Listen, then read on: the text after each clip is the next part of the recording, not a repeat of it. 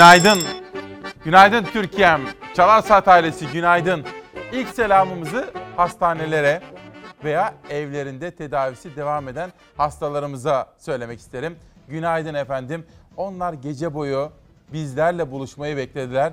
Bir hasta için gece zordur, uzundur ve sabahı bekler onlar.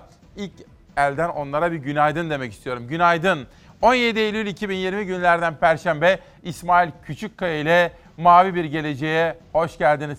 Bu sabahta Demokrasi Meydanı'nda özel haberler, kendi haber kaynaklarımızdan derleyip toparladığımız özel manşetler ve İzmir'den sizinle buluşacak özel bir konuğumuz var.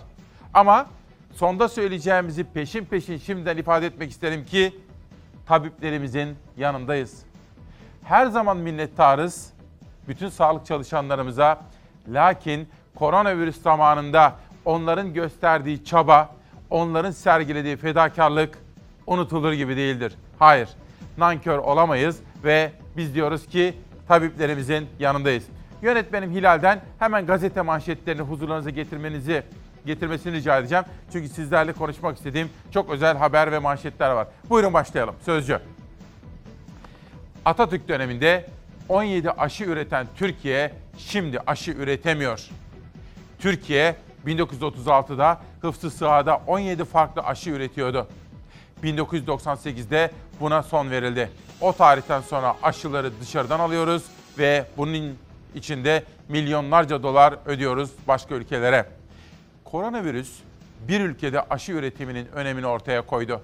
Ancak Türkiye bu konuda da sınıfta kaldı. Atatürk'ün Sağlık Bakanı Refik Saydam tarafından 1928'de Hıfzı Sıha kuruldu. 1936'da da 17 aşı üretilmeye başlandı. Ancak 1998'de aşı üretimi durdu. 2011'de Hıfzı Sıha kapatıldı. Türk Tabipleri Birliği Başkanı Profesör Doktor Sinan Adıyaman Türkiye işgal yıllarında bile aşı üretip ihraç ediyordu. Şu an aşı üretilmiyor. Aşı ithal eden dışa bağımlı bir ülke olduk dedi. Bugün doktorlar farkındalık için alanlara indi. Sözcü gazetesinin manşet haberinde böyle bir detayı da görmektesiniz. Türkiye'nin pek çok kentindeki sağlık çalışanları virüs nedeniyle ölen sağlık çalışanlarını anmak, koronaya dikkat çekmek ve tedbirlerin artırılmasını sağlamak için dün eylem düzenledi. Sağlıkçılar yaptıkları açıklamada ölümlere ve artan hasta sayısına dikkat çekti. Yönetemiyorsunuz, tükeniyoruz haftası kapsamında doktorlar siyah kurdele ve rozette çalışacak diyor. O halde bugünün ilk manşetini hep beraber atalım. Önce İsmail Küçükkaya ile Çalar Saat ailesi olarak peşin peşin fikrimizi söyleyelim. Tabiplerimizin yanındayız. Yönetemiyorsunuz. Tükeniyoruz. Türk Tabipler Birliği korona kadar tehlikelidir, tehdit saçmaktadır. Üstelik hükümete yönelik yönetemiyorsunuz, ölüyoruz, tükeniyoruz eylemi haince bir tertiptir. MHP lideri Devlet Bahçeli zehir zemberek sözlerle Türk Tabipleri Birliği'ni hedef aldı. Kapatılsın, yöneticileri hakkında adli işlem uygulansın dedi. CHP lideri Kılıçdaroğlu ise sağlıkçıların hakkını savuran Tabipler Birliği'ne şükran borçluyuz diyerek destek mesajı paylaştı. Covid-19 salgınıyla mücadelenin ön safında yer alıp gece gündüz demeden sevdiklerine hasret kalarak halk sağlığı için çalışan tüm sağlık emekçilerine, onların haklarını her ortamda savunan Türk Tabipleri Birliği'ne şükran borçluyuz. İyi ki varsınız. Koronavirüsle mücadelede Türkiye'nin en önemli silahı sağlık çalışanları. Fedakarca aylardır görev yapıyor, gece gündüz demeden çalışıyorlar. Covid-19 bir sağlık sorunudur.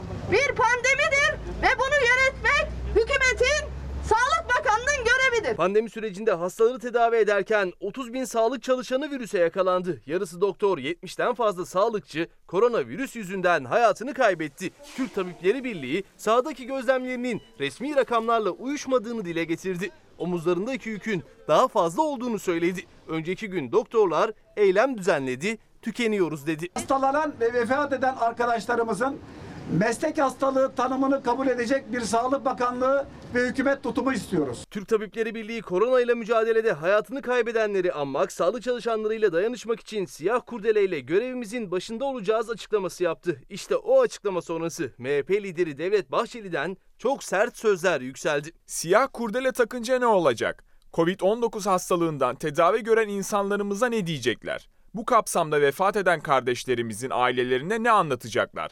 Birlikten ziyade illete dönen tabipliğin yüz karaları nereye ulaşmayı hedefliyorlar? Sosyal medya mesajlarıyla Türk Tabipleri Birliği'ne eleştiri oklarını en sert şekilde gönderdi Bahçeli. İhanet oluşumu dedi, siyah kurdele takılması için zehirli bir komplodur ifadesini kullandı. Türk Tabipler Birliği isimli ihanet oluşumu, sözde artan vakalara, hayatını kaybeden insanlarımıza ve sağlık çalışanlarımıza dikkat çekmek maksadıyla tüm sağlık kurumlarında siyah kurdele takacakmış.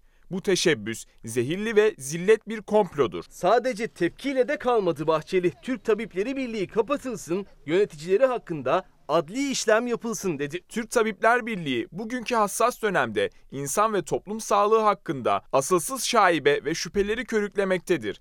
Bu nedenle sadece adında Türk bulunan Tabipler Birliği derhal ve gecikmeksizin kapatılmalıdır. Yöneticileriyle ilgili adli işlem yapılmalıdır. MHP liderinin TTB'yi hedef alan mesajlarının ardından CHP Genel Başkanı Kılıçdaroğlu'dan destek mesajı geldi. İyi ki varsınız dedi Kılıçdaroğlu. Bahçeli'nin sözlerine ise Türk Tabipleri Birliği doğrudan yanıt vermedi ama sosyal medyadan sözlerimizin arkasındayız mesajını paylaştı. Kaybettiklerimizi anmak, Covid-19 sahasındaki meslektaşlarımız ve sağlık çalışanlarıyla dayanışmak için sözlerimizin arkasında siyah kurdelelerimizle görevimizin başındayız. Bütün sağlık çalışanlarımıza ne kadar teşekkür etsek azdır. Günün manşeti budur. Tabiplerimizin yanındayız di- diyeceğiz ve gün boyu işte bu etiketi de sizlerle paylaşacağız. Ve sizler, sizlerden gelen yorumlar Melek Eker. Birlik ve beraberlik olma zamanı iyi ki Türk Tabipler Birliği var diyor. Doktor A. Volkan Şah Bedirhanoğlu doktorlara savaşta bile dokunulmaz, kötü söz söylenmez diye bizimle görüşlerini paylaşmış. Dün olduğu gibi işte çalar saat bugün de hekimlerimizin, sağlık çalışanlarımızın yanındayız. Dün böyle bir manşetle çıkmıştık. Sağlık çalışanları haykırıyor, tükeniyoruz.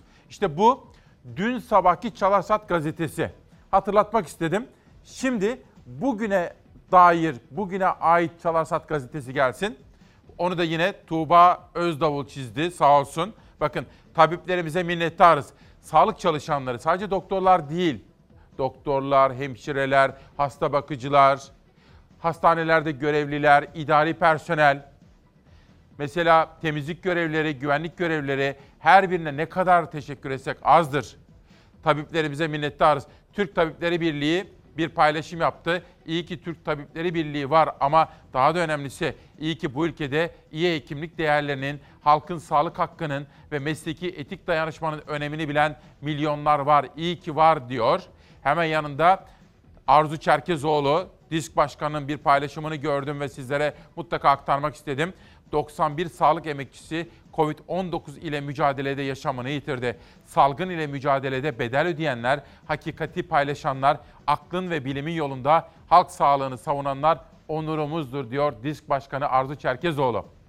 Buradan Sözcü gazetesine geçiyorum. Sözcü'de bir eğitim haberi var. Bugün sağlıkçılarımızın yanındayız. Ana fikrimiz ve ana omurgamız bu. Çok net bir duruş sergilememiz gerekiyor.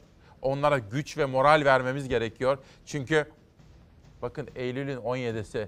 Daha bunun Ekim'i var, Kasım'ı, Aralığı var, kışı var. Covid-19'la mücadelede o fedakar hekimlerimiz, sağlık çalışanlarımız yorgunlar. Onlara güç ve moral vermemiz gerekiyor. Bunun dışında eğitim haberleri olacak ekonomi haberleri olacak özellikle işsizlik bağlamında. Bunun dışında tarım ve üretici Türkiye'ye dair manşetler olacak. Bu sabah Demokrasi Meydanı'na İzmir'den Ali Ekber Yıldırım katılıyor. Üreten Türkiye konusunda çiftçinin, köylünün, besicinin yaşadıklarını da gözler önüne sereceğiz. Sözcü'de bir haber daha var. Sonra manşetlerle devam edeceğim. CHP lideri uzaktan eğitimdeki sorunu böyle özetledi. 3 milyon öğrencinin interneti yok. 754 bin öğrencinin televizyonu yok diyor Kılıçdaroğlu. Kemal Kılıçdaroğlu pandemi yüzünden eğitimde yaşanan sorunların çözümü için 14 öneri sıraladı. İşte onlardan bazıları. 92 bin öğretmenin ataması yapılmalı. Okulların hijyeni için en az 60 bin hizmet personeli alınmalı. 3 milyon öğrencinin internete erişimi, 754 bin öğrencinin televizyona kavuşması sağlanmalı. Her hanede öğrenci için bilgisayar bulunmalı. Dün Kılıçdaroğlu bütün bu konuşmaları yaparken eğer dedi iktidar bu konularda bir takım sıkıntılar içerisindeyse Türkiye'nin nüfusunun %65'ini yöneten muhalefetin belediye başkanları elini taşın altına zaten koydular. İşbirliği yapılsın. Belediyelerimiz her türlü desteği vermeye hazır dedi Kılıçdaroğlu. Onun da altını çizmek isterim. İlerleyen dakikalarda kendi sesinden de sizlere onu aktaracağım. Aman diyorum sizlere bakın aman. Önce Ankara. Ama çok fazla zamanımız yok. Millet dönmeye başladı tatilden. Gittiği köyden, kentten, Bodrum'dan, Antalya'dan da dahil. Herkes İstanbul'a da dönmeye başladı. Ankara salgının başkenti oldu. Allah korusun ama sırada İstanbul var. Pazar günü geldim yaptırdım. Geçmedi. Tekrar yine geldim. Artıyor, çok artıyor. Bu sokaklarda da çokmuş, hastanede varmış. Aktif hasta sayımız da ağır hasta sayımız da artmaya devam ediyor. Kayıplarımız can yakmaya devam ediyor. Türkiye'nin 16 Eylül koronavirüs tablosuna göre hayatını kaybedenlerin sayısı 63, ağır hasta sayısı 1351. Günlük vaka sayısı bir önceki güne göre yine artış gösterdi, 1771'e çıktı. Turkuaz tablo tüm Türkiye'deki günlük sayıyı veriyor ama Ankara Tabip Odası'nın iddiasına göre salgının da başkenti Ankara'da yalnızca iki ilçedeki vaka sayısı 800. Bakanlığın toplam sayısının yarısı kadar. Başkentin genelinde günlük vaka sayısı ise 3000 diyor Tabip Odası.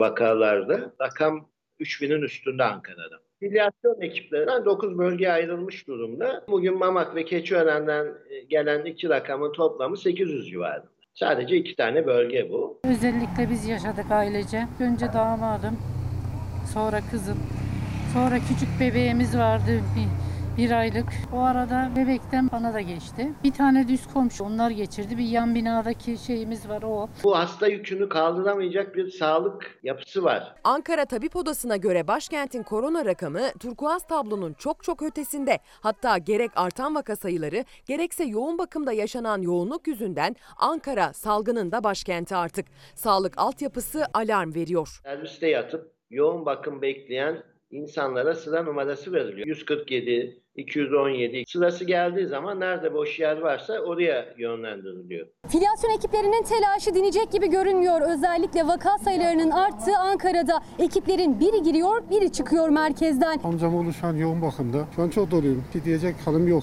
Test merkezlerinde de tablo değişmiyor. Binlerce korona şüphelisi her gün test yaptırmak için geliyor merkezlere. Yoğunluk her geçen gün giderek artıyor. Bu insanların büyük bir bölümü Mamak'tan, Sincan'dan, birçok yerden bir ya da iki araç değiştiriyor. Korona şüphelilerinin test yaptırmaya gelirken ya da sonrasında toplu taşımayı kullanıyor olmalarının riskini Fox Haber ekrana getirmişti.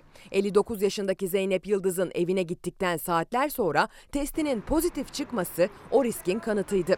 O gün dolmuşta otobüste yanında olan eşinin testi de pozitif çıktı. Biliyoruz ki kamu çalışanı fazla geliyor test yaptırmak için. Ankara'da virüsün yayılmasında etkili nedenlerden biri de kamuda çalışma koşulları. Tabip Odası, Cumhurbaşkanlığı'nın 26 Ağustos'ta yayınladığı esnek çalışma genelgesine uyulması gerektiğini söylüyor. Genelge uygulanması gerekiyor. İstisnasız uygulansın. Çünkü şu anda çökme noktası var. Yani insanlar nefes alması lazım. Durum zannedilenden çok daha ciddi. Bakın kendisi de bir doktor. Atilla Şengör diyor ki keşke Sayın Bahçeli Tabipler Birliği'nden bir hekimle konuşsa, bir davet etse neler yaşıyor hekimler. Hatta kendisi de rahatsızlık geçirmişti. Geçmişler olsun bir kere daha. Keşke kendi doktorlarına bile sorsa diye bir görüş paylaşmış bizimle efendim. Bu arada Sinan Adıyaman'dan da bir mesaj geldi ama Türk Tabipleri Birliği Başkanı'ndan. Önce bir bekleyelim. Efendim günaydın. Bugün tam da zamanı. Fedakarca görev yapan tabiplerimizin yanındayız diyoruz. İsmail Küçüköy Çalar Saat ailesi. Yaşayan bilir. Onlar ne kadar fedakarca görev yapıyorlar. Onların sesini yapıcı bir dille duymamız, işitmemiz ve onları korumamız gerekiyor. Lütfen canlandırın. Aralık ayına gelmişiz. Ocağa gelmişiz. Bu kış nasıl geçecek? Sağlık çalışanlarımız yoruldu. Onların sesini duymamız gerekiyor. Yapmamız gerekenler var. Yalnızca seslerini duyurmak ve farkındalık yaratmak istiyorlar. İşte buraya gelmişti Türk Tabipleri Birliği Başkanı Sinan Adıyaman. Bir sonraki hafta Başkan Yardımcısı gelmişti Kayahan Pala. Çok yapıcı bir dille herkesi uyarmaya çalışıyorlardı. Böylece Sözcü'den sabaha geçelim. Sabah gazetesinde bugün Demokrasi şehitlerimize dair bir manşet dikkatimi çekti. Efendim bugün de Menderes'i, demokrasi şehidimizi Polatkan ve Zorlu ile birlikte saygıyla anıyoruz. İşte gelsin sabahtan bir manşet. İdam edilen milli iradeydi. Başkan Erdoğan, darbecilerin idam ettiği Menderes ve demokrasi şehitlerini ölüm yıl dönümlerinde andı diyor. 27 Mayıs darbesi milletimizin vicdanında derin yaralar açmıştır. Başbakan Menderes ve arkadaşları insanlık adına utanç verici süreç sonunda idam edildi. Darbecilerin kurduğu tiyatro mahkemelerde yargılanan ve idam edilen merhum Menderes ve arkadaşları değil, idam edilen milletimizdi, milli iradeydi diyor. Bir sonraki gazeteye geçelim. Koronaya ilişkin başka manşetler var. Pencere gazetesi ama bugün Barış Terkoğlu Cumhuriyet Gazetesi'nde geçmişte FETÖ tarafından cezaevine nasıl tıkıldığını, yargı denilen o süreçlerde aslında yargı yoktu, adalet yoktu diyor. Neler yaşadığını, aradan onca zaman geçtikten sonra adeta dejavu gibi. Hani olur ya başımıza bir şey gelir. Aa ben bunu bir yerden hatırlıyorum. Daha önce yaşamış mıydım deriz ya o his dejavu. Adeta diyor dejavu gibi FETÖ zamanında yaşadıklarımı bir daha yaşadım diyor. Üzülürsünüz onu okuyunca.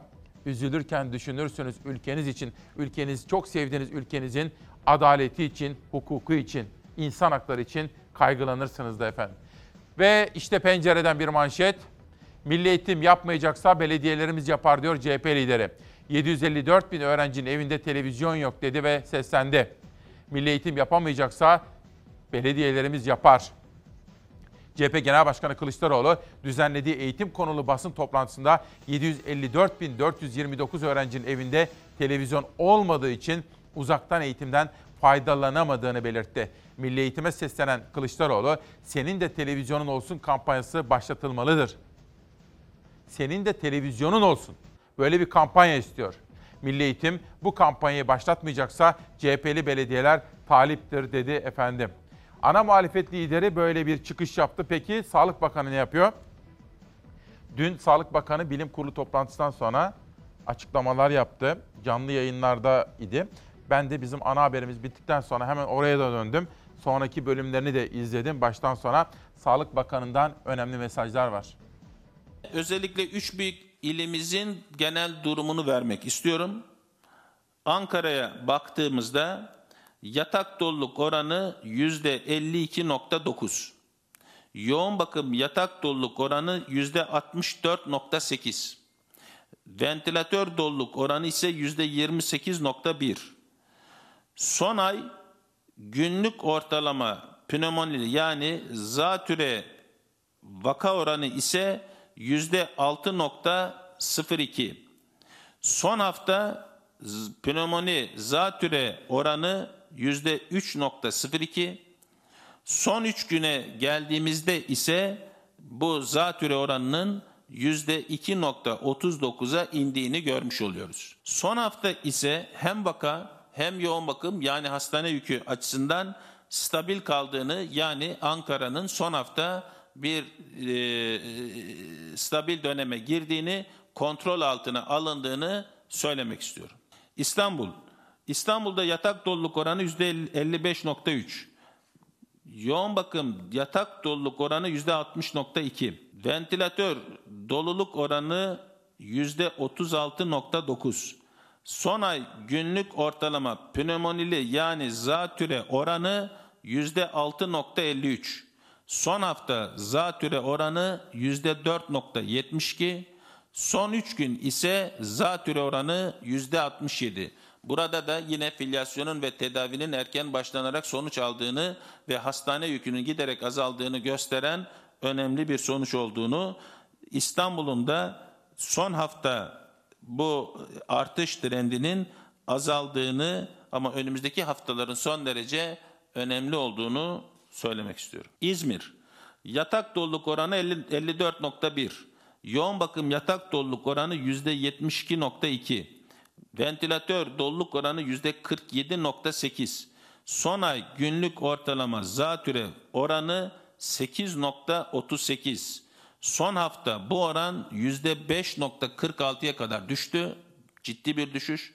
Son 3 gün ise %4.4'e inmiş durumda. İzmir'de de sadece son ayda yarı yarıya zatürre oranının düştüğünü, orada da filyasyonun ve tedavinin erken başlandığını ve sonuç aldığın, alındığını ve hastane yükünün giderek azaldığını söylemek istiyorum. Eğer bu tedavi ve e, yaklaşımımız ve filyasyon erken dönemde devreye girmemiş olsaydı, yani yüzde otuzlara varan pnömoni zatüre oranı söz konusu olmuş olsa idi, şu an hastane yükümüz 5-6 kat daha artmış olacaktı ve bu kaldırılabilir bir yük olmayacaktı.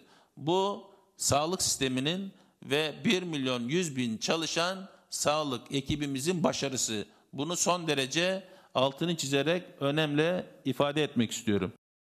Sağlık Bakanı'nın o açıklamaları içerisinden başkaca detay ve manşetler de var. Bugünkü sabah buluşmamız içerisinde sizlere onları anlatma imkanı bulacağım efendim. Fatih Bakır, annem Hacer'in Ceyhan'dan selamı var. Tüm ekibin gözlerinden öpüyor dedi. Biz de bütün Çalarsat ailesi olarak selam ediyoruz. Dün akşam çiçekçiye uğramıştım Eyüp abiye. Eyüp abi Sivaslıdır. Orada Ruhan Hanım'la karşılaştık. Bir Bulgaristan göçmeni, bir Çalarsat kadını. Güne sizlerle birlikte başlıyoruz dedi. Niye dedim? İşte demokrasiyi savunuyorsanız, hukukun üstünlüğünü, insan haklarını, Türkiye'nin aydınlık geleceğine inancımızı koruyoruz dedi. Ruhan Hanım ve kızı Belis Hanım'ı da buradan sevgiyle selamlıyorum. Çalarsat gazetesi devam ediyor. Bir sonraki manşete geçelim. Cumhuriyet geliyor. Bunu okudum. Biraz sonra vereceğim. Detaylandıracağım. Cumhuriyet. Yerli ve milli satış Sena Yaşar, enerji uzmanı Pamir, Türkiye Petrolleri Anonim Ortaklığı ve BOTAŞ'ın özelleştirileceğini, Katarlılara dair bir duyum aldığını söyledi. Dün işte Ruhan Hanım bana onu da söyledi. Niye diye sordum. Hani her sabah sizinle birlikte başlıyoruz deyince önce tanıştık Bulgaristan göçmeniyim dedi. Üzgünüm dedi, kaygılıyım dedi. Ve ülkemin bütün milli değerlerinin satıldığını düşünüyorum dedi. Siz dedi böyle olmasın diye uğraşıyorsunuz. Bunu görüyorum. O nedenle güne sabahları çalar saatle başlıyorum dedi. Bakın bu manşet önemli. CHP Enerji Komisyonu Başkanı Necdet Pamir, Akdeniz ve Karadeniz'deki enerji kaynakları tartışılırken iktidarın son iki kale Türkiye Petrolleri Anonim Ortaklığı ve BOTAŞ'ı da halka arz diyerek özelleştireceğini söyledi. Pamir buraları da sermayedarlar alacak. Duyumlarımıza göre Katar başta olmak üzere çok sayıda müzakere yapılıyor diye konuştu efendim. Cumhuriyet'te bir haber daha var. Hani sizlere söyledik ya bazen sevdiklerimizi kaybederiz. Annemiz, babamız, Allah göstermesin bazen evladımız en büyük acı. Bir yakınımız. Ama hayatın içerisinde var maalesef var. Ölüm var. Ama bize düşen nedir? Geride kalanlara kaybettiklerimizi, onların değerlerini ve ilkelerini, bize miras bıraktıklarını savunmak ve yaşatmaktır. Bu yalan dünyadan göçüp gidenleri yaşatmanın yolu budur. Buna inanırım bütün kalbimle. İşte bakın Suna Kıraç. O bir eğitim gönüllüsüydü. O bir kültür ve sanat gönüllüsüydü. İş dünyasının önemli bir ismiydi. Kadınlarımıza Cumhuriyet kuşağının bir rol modelidir o. Suna Kıraç'a veda. Eğitim, sanat, kadın ve sanayi alanlarındaki katkılarıyla tanınan Suna Kıraç, Koç Holding ve Marmara Üniversitesi İlahiyat Fakültesi Tatbikat Camisi'nde düzenlenen geniş katılımlı törenlerin ardından toprağa verildi. Kızı İpek Kıraç duygusal bir konuşma yaparken İnan Kıraç tabutu okşayarak eşini uğurladı. Ali Koç halasının tabutuna omuz verdi. Ben de sizler adına dün gittim. Hem eşine hem kızına hem Ali Koç'a bütün aileye de Çalarsat ailesi adına başsağlığı ve sabır dileklerinde bulundum efendim. Kendisine rahmet sevenlerine başsağlığı diliyorum. Cumhuriyet'ten bir sonraki gazeteye geçelim. Hürriyet gazetesi. Şimdi çok üzüldük. Gerçekten çok üzüldük. Görüntüler insanı dehşete düşürüyor. Yuh olsun Halil Sezai diye manşet atmış bu sabah Hürriyet gazetesi. Şarkıcı Halil Sezai'nin komşusu 67 yaşındaki Hüseyin Meriç'in evini basıp dövdüğü olayın görüntüleri ortaya çıktı. Şiddetin her türlüsünü biz Çalar Saat ailesi olarak şiddetin her türlüsünü açık ve net bir şekilde reddediyoruz.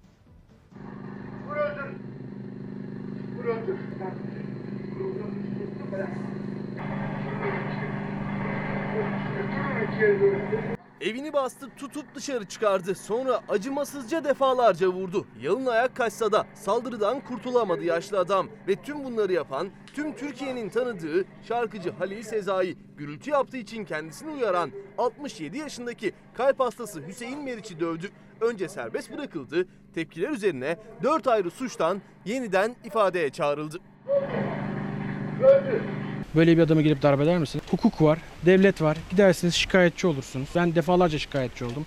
Kayıtlar açılır bakılabilir. Babam e, kalp hastası. E, bu olaylardan dolayı da çok yıprandı zaten. Şarkıcı Halil Sezai Paracıklıoğlu sosyal medya videosu çekmek için İstanbul Tuzla'da arkadaşlarıyla iki villa kiraladı. Yan villada yaşayan 67 yaşındaki Hüseyin Meriç iddiaya göre gürültü yaptıkları gerekçesiyle Halil Sezai ve arkadaşlarını uyardı. Yaşlı adam hiç beklemediği bir tepkiyle karşılaştı. Ünlü şarkıcı 3 kişiyle birlikte Meriç'in evini bastı. Vur öldür. Vur öldür. Vur öldür. Bu kez evin önünde devam etti saldırısına Halil Sezai. Kalp hastası adamı defalarca yumrukladı.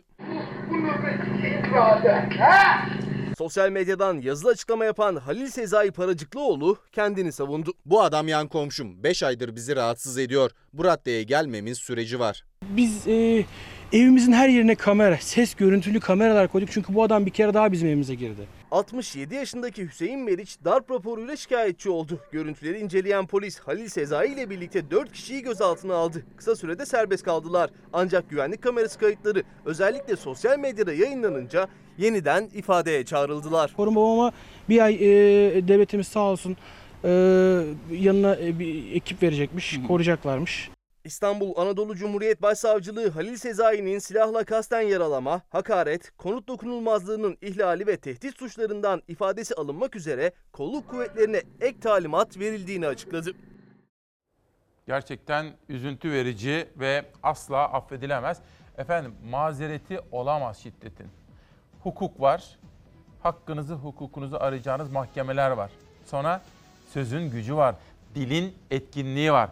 Dilinizle konuşacaksınız, konuşarak anlaşmaya çalışacaksınız. Olmuyor mu? Devletin makamları var, polisi var, savcısı var. Hemen gideceksiniz. Şiddetin her türlüsünü açık ve net bir şekilde reddediyoruz.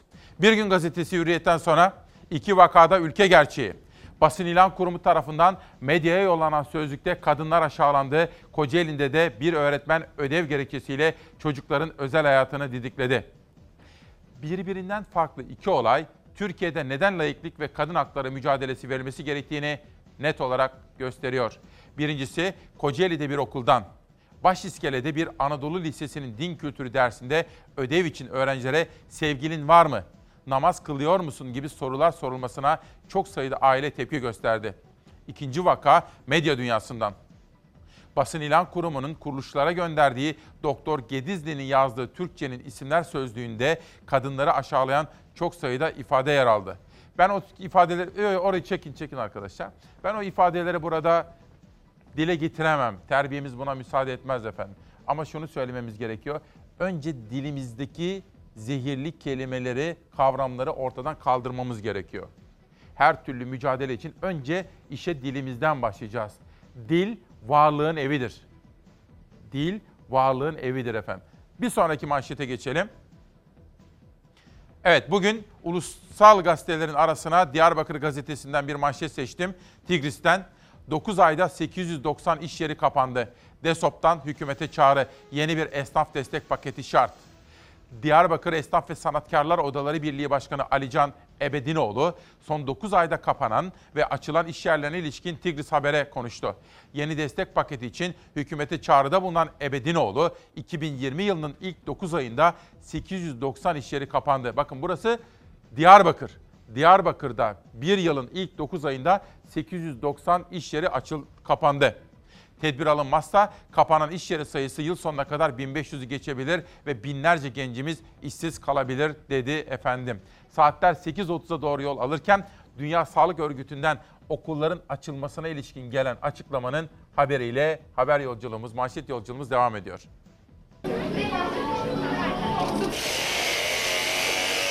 There are very few severe cases and deaths from COVID-19 among children and adolescents. Dünya Sağlık Örgütü pandemiye rağmen okullar açılmalı dedi. Çocuklar ve gençler arasında koronavirüs kaynaklı ciddi vaka ve ölümlerin çok az olduğunu belirtti. Understanding how COVID-19 affects children has been a priority issue.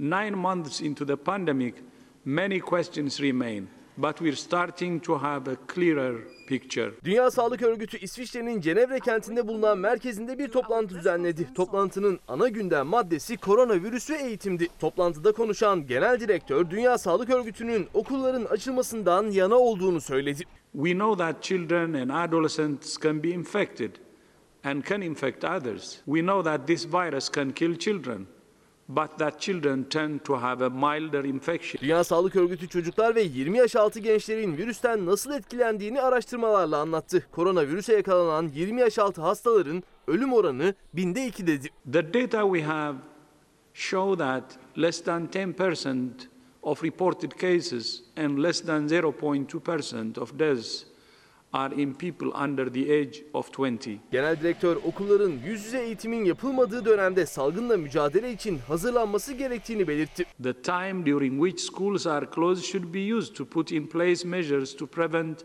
and respond to transmission when schools reopen. Dünya Sağlık Örgütü Genel Direktörü okulların toplum için köprü olduğunu, yüz yüze eğitimden vazgeçmenin son çare olması gerektiğini söyledi. Hayattaki en önemli iki şey eğitim ve sağlıktır dedi. There is no zero risk.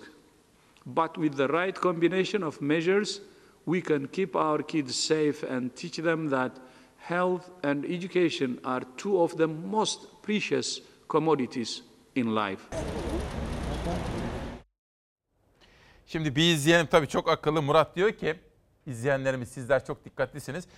Biraz evvel dediniz ki diyor Sinan Adıyaman'dan mesaj var Türk Tabipleri Birliği Başkanı'ndan. Şimdi mesajın bildirimini gördüm fakat mesajı okudum bir espri yapıyor. Hem günaydın diyor hem de şöyle özetleyeyim. Aman İsmail dikkat et diyor. Hani tabiplerimizin yanındayız diyor. Hani nasıl diyeyim senin de başına bir şey gelmesin babında bir mesaj. Onun için okumadım. Yoksa önce şey zannetmiştim. Gelişmelere ilişkin bir mesaj var. Hani kamuoyuyla paylaşmam için onun için anlatmaya gayret etmiştim efendim. Bir de Mustafa Bey var. Fatih Fatih'ten kurtulduk sıra sende. İnşallah senden de kurtulursak mis gibi diyor efendim. Günaydın diyelim Mustafa Bey'e. Ne yapacaksınız o zaman? Ne yapacaksınız? Şimdi bakın sosyal medyadaki gündem maddelerine şöyle bir bakalım. Twitter'da ben sabah uyandığım zaman bir baktım sosyal medya. İyi ki Türk Tabipler Birliği var. Türk Tabipleri Birliği diye böyle gidiyor sosyal medyada. Tabii Devlet Bahçeli bunu bilerek de yapıyor olabilir. Sonuç itibariyle o bir siyaset insanı ve siyaset insanları konuşulmak isterler, gündeme gelmek isterler. Ama burada bence yanlış yaptılar. Türk Tabipleri Birliği ile ilgili. Çünkü onlar son derece yapıcı bir dil ve üslupla kullanıyorlar. Bu arada bu Mustafa Bey'in mesajını da geçelim. Ondan sonra haber yolculuğumuza devam edelim. Ve Tigris'ten Ordu'ya geçelim. Bir de Karadeniz'e, doğudan Karadeniz'e geçelim. Akciğerlerimiz bugün ihale edilecek.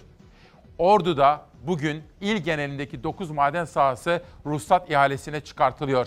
Kentteki sivil toplum kuruluşları da yapılacak o alan ihalelere tepki göstererek ilimizin logosunda oksijen işareti var. Böyle giderse oksijenimizi kaybedeceğiz ve bu işareti logomuzdan kaldıracağız dedi.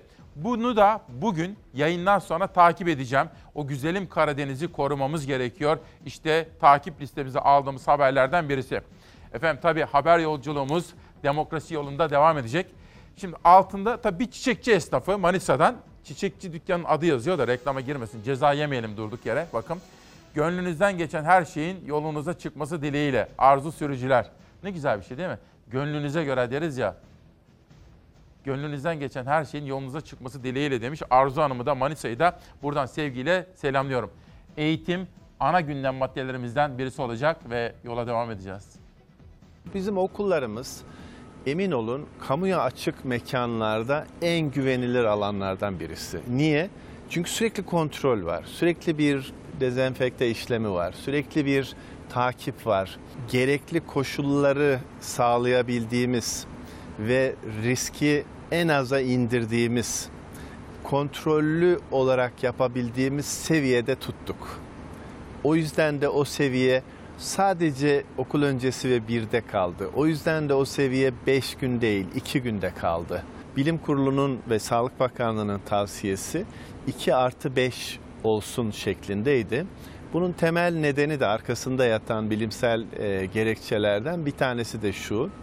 2 gün okula gidip de 5 gün okula gidilmediğinde o 5 gün e, ailede, çevrede, servis şoföründe, öğretmende vesaire vesaire e, be- belirtilerin ortaya çıkıp çıkmamasıyla ilgili bir boyuta da sahip. O nedenle 2 artı 5 gün şimdilik. Ama koşullar değişirse elbette günler de değişir, e, sayılar da değişir. Bu çerçevede benim e, önerim hiç kimseyi zorlamamak. Pazartesi, salı e, günleri sınıfın yarısının gelmesini istiyoruz. Bu kırmızı grup olur, diyelim ki yeşil grup olur veya mavi grup olur. İkinci grupta e, mavi grup olarak Perşembe Cuma gelsin istiyoruz. Çarşamba günü bir ara verelim istiyoruz. Pazar günü de hafta sonunda ara verelim istiyoruz. Şimdi burada niye ikiye bölüyoruz? Bölmezsek sosyal mesafeyi sağlayamıyoruz. Pazartesi salı gelmesini beklediğimiz öğrencilerimizin, çocuklarımızın bir kısmının da velisi diyecek ki ben şimdilik göndermek istemiyorum diyecek. Yani onlar da azalacak. Anlatabiliyor muyum? O yüzden de biz sınıflarımızda yaptığımız hazırlıktan eminiz. Öğretmenlerimizin becerisinden, birikiminden son derece eminiz. Veli kılavuzu hazırladık. Veli kılavuzunda diyor ki çocuğunuzla ilgili sabahtan itibaren kalktı. Sonra sonra sonra hangi aşamada, hangi saatte, ne zaman neyi yapması gerekiyor, ne bekleniyor ayrıntılı olarak anlatılıyor. Sınıf öğretmenlerimiz de bunu paylaşacak. Sınıf öğretmenlerimiz eğitim aldı mı? Aldı. Servis şoförleri eğitim aldı mı? Aldı. Çocuklara eğitim veriyor muyuz? Veriyoruz, vereceğiz.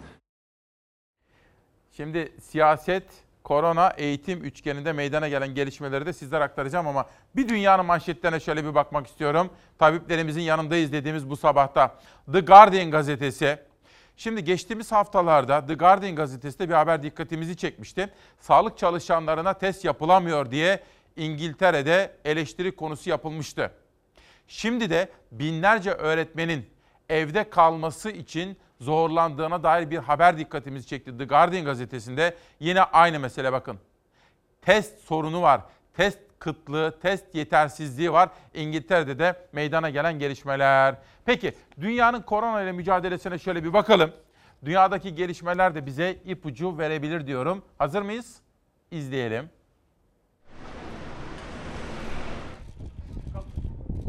Avrupa'da salgının seyri kötüleşiyor. Fransa'da son 24 saatte 10 bine yakın yeni vaka tespit edildi. Almanya'da da virüs kontrolsüzce artmaya, sağlıkçıların da mesaisini artırmaya devam ediyor. Hükümet sağlıkçılara ödenmek üzere 100 milyon euro ikramiye ayırdı. Dünyanın Covid-19'da sınavı tüm ciddiyetiyle devam ediyor. Bugün vaka sayısında yeni bir eşik daha aşıldı. Virüse temas edenlerin sayısı 30 milyonu aştı. Can kaybı ise 945 bine çıktı. Salgın özellikle Avrupa'da yeniden hız kazandı. Fransa'da son 5 gündür günlük vaka sayıları 9 binin altına düşmüyor. Dün 24 saatte 10 bine yakın insanda Covid-19 teşhis edildi. Ülkede can kayıpları 30 bini aştı. Maske ve mesafe uyarıları dışında kısıtlayıcı hiçbir tedbir uygulanmıyor. Ülkede üniversitelerin açılmasıyla vaka sayısının arttığı düşünülüyor. Almanya'da salgında ikinci dalgadan en çok etkilenen ülkeler arasında. Sağlıkçılar ise yoğun mesailerden şikayetçi. Hükümet sağlık emekçilerine 100 milyon euro ödenek ayırdı. İkramiye zor şartlar altında çalışan hemşire ve hasta bakıcılara ödenecek. Konuyla ilgili yasanın cuma günü onaylanması bekleniyor. Amerika Birleşik Devletleri'nde gündem aşı, Trump onaylanacak aşının tarihiyle ilgili her gün farklı bir açıklama yapıyor. Hastalık Kontrol Merkezi Direktörü Robert Redfield, aşı gelecek yaza kadar hazır olmaz dedi. Trump, Doktor Redfield'ın açıklamalarını yanlış anlamı olarak yorumladı. Ekim ayının ortasına doğru koronavirüs aşısının duyurulacağını söyledi. Düzenlediği mitingde destekçilerinin maske takmamasına da değindi Başkan Trump. Maske tartışmasında iki tarafı da anlıyorum ama aşı maskeden daha önemli dedi. Mask is not as important as the vaccine. The va- Maske aşı kadar önemli değil. Az da olsa virüse karşı korunmanıza yardımcı oluyor. Birçok insan maske fikrinden hoşlanmadı. Ben kimseyi eleştirmiyorum. Maske tartışmasında iki tarafı da anlıyorum. Tabii özel zamanlardan geçiyoruz. Özel derken olağanüstü zamanlardan. Korona bütün dünyayı etkisi altına aldı. Dolayısıyla çiftçi, biraz sonra konuşacağız Ali Ekber Yıldırım'la. Korona zamanında ekim yapabildik mi mesela? Ya da sağlık. Korona zamanında sağlıkçılarımızın yanında mıyız? Ya da eğitim. Korona zamanında eğitim nasıl olacak? İl Eğitim Bakanlığı 57.340 derslik ihtiyacını gidermelidir. Hazine ve Maliye Bakanlığı kaynak sorununu yaşıyor ve bunu yapamayacağını söylüyorsa yer tahsisi yapılmak koşuluyla Cumhuriyet Halk Partili Büyükşehir Belediye Başkanları bu yatırımı çocuklarımız için kendi illerinde yapmaya taliptir. Milyonlarca öğrenci yeni eğitim öğretim yılına okuldan, öğretmeninden uzak evinde başlayacak. Uzaktan eğitim için şartların yeterli olmadığının altını özellikle çiziyor muhalefet. Kılıçdaroğlu iktidara seslendi. Yapamayacaksanız biz yapalım dedi. 754.429 öğrencinin de evinde televizyon yok. Ve biz uzaktan eğitimi yapıyoruz. Milli Eğitim Bakanlığı sivil toplum örgütleriyle birlikte senin de televizyonun olsun kampanyası açmalıdır. Milli Eğitim Bakanlığı bu kampanyayı açmayacaksa Cumhuriyet Halk Partili belediyeler bu sorunu çözmeye taliptirler. Her yerde birden eğitimi durdurmanın bir mantığı yok. Risk haritası çıkartın. Bazı yerlerde doğrudan eğitim, bazı yerlerde kısmi eğitim yapın ama eğitimi sürdürün. İsmail Küçükkaya ile Fox Çalar Saat programına katılan Ahmet Davutoğlu da yüz yüze eğitimin genişletilmesi gerektiğini söyledi. Türkiye 21 Eylül'de okul öncesi ve birinci sınıf öğrencileriyle haftada birer gün yüz yüze eğitime başlıyor. Milyonlarca öğrenci ise uzaktan eğitim alacak. Uzaktan eğitimi ise çocuklarımızın severek ve ilgiyle takip edebilecekleri bir şekilde tasarladık. Bilgisayar, tablet, internet hatta televizyonu olmayan ailelerin durumu en ciddi problem olarak karşımıza çıkıyor.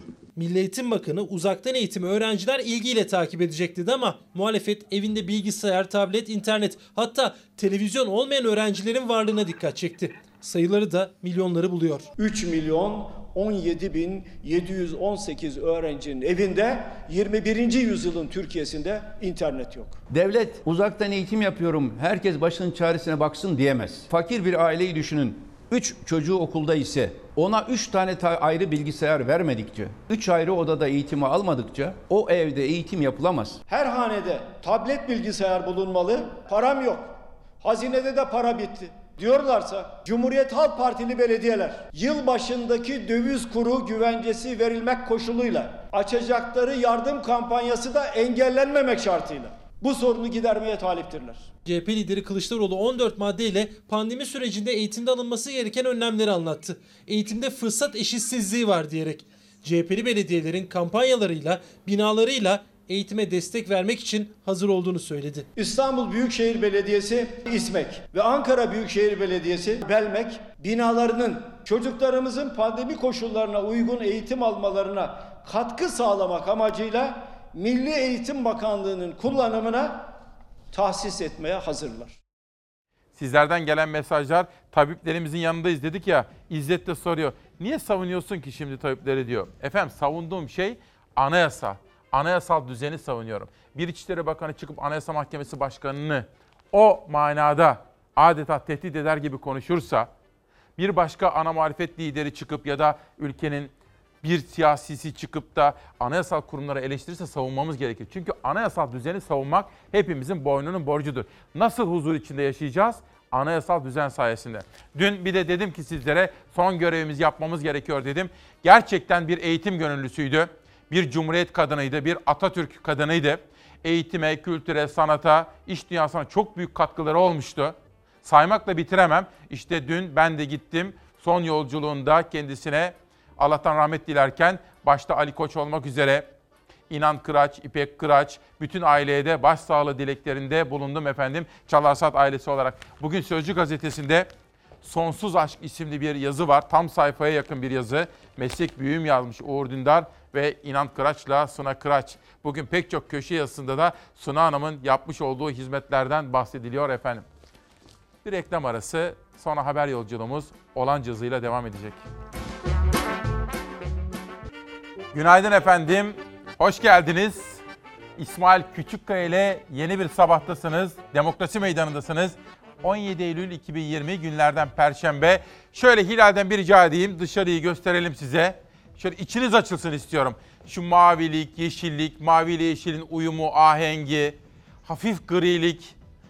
Uzağa bakmanızı isterim. Günaydın. Saatlerimiz 9 oldu Demokrasi Meydanı'nda.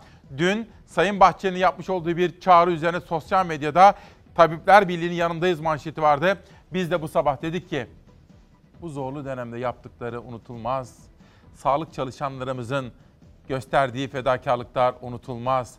Bu sabah İsmail Küçükkaya ile Demokrasi Meydanı'nda diyoruz ki tabiplerimizin yanındayız. Şimdi gazete manşetleriyle haber yolculuğumuza devam edelim. Sö- Sözcüyle başlayacağım. Yerli ve milli diyoruz. Tüm aşıları ithal ediyoruz. Atatürk döneminde 17 aşı üreten Türkiye şimdi aşı üretemiyor. Deniz Ayhan'ın manşeti okuyalım.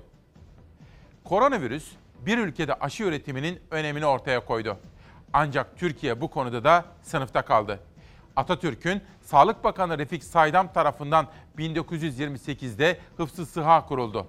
1936'da da 17 aşı üretilmeye başlandı. Ancak 1998'de aşı üretimi durdu. 2011'de Hıfzı Sıha kapatıldı. Türk Tabipleri Birliği Başkanı Profesör Doktor Sinan Adıyaman, Türkiye işgal yıllarında bile aşı üretip ihraç ediyordu. Şu an aşı üretilmiyor. Aşıyı ithal eden dışa bağımlı bir ülke olduk dedi. Demokrasi Meydanı'nda bu sabah korona, korona ile bağlı sağlık haberleri, koronadan etkilenen esnaf ve işsizin haberleri, korona döneminde tarım, Ali Ekber Yıldırım'la Demokrasi Meydanı'nda buluşacağız. Korona döneminde eğitim, Milli Eğitim Bakanı yapmış olduğu açıklamaları da sizlere aktaracağım. Pek çok daha manşetimiz var efendim. Dün akşam bir haber kanalında yanlış hatırlamıyorsam CNN'deydi. Bir bölümünü izledim ben de. Orada gazetecilerin sorularını yanıtlıyordu Dışişleri Bakanı. Ben de yayından önce ve sonrasında bu Doğu Akdeniz konusunu çok iyi bilen, bizim Doğu Akdeniz'deki haklarımızı öteden beri koruyan, hani o özel münhasıran anlaşmalarımız vardı ya bölgesel anlaşmalar. O konudaki çok önemli isim zamanında Cumhurbaşkanı Erdoğan'ın da övgüyle bahsettiği ama daha sonra bir takım anlaşmazlıklar nedeniyle kızağa çekildi.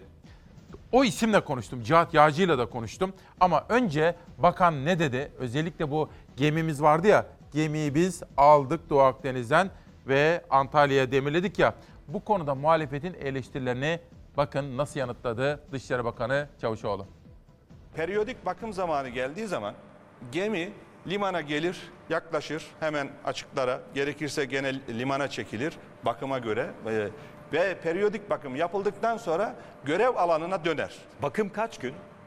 Yani bir- Enerji Bakanlığımız tabii bunları bilir ama birkaç hafta süren, haftalarca süren bir e, bakım olduğunu Ama şimdi kendileri Ahmet söylüyor. Sayın Cumhurbaşkanımızın da Merkel'e söylediği gibi geçmişte bir fırsat oldu. Diplomasiye bir Evet. fırsat e, verdik.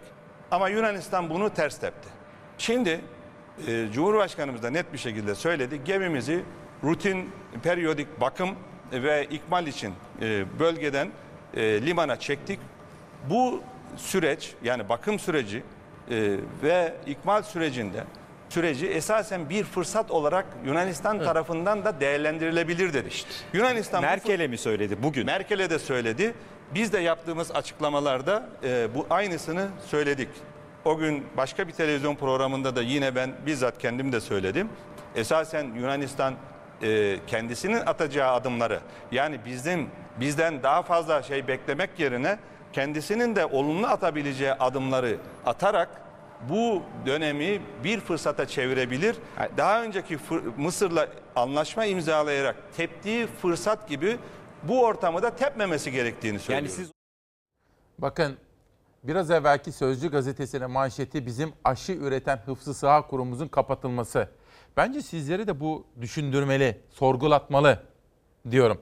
Hani sizlere söyledim ya efendim, bakın Cihat Yağcı ile konuştum. Bana ta 1937 tarihli Akşam gazetesinden de küpürler yolladı.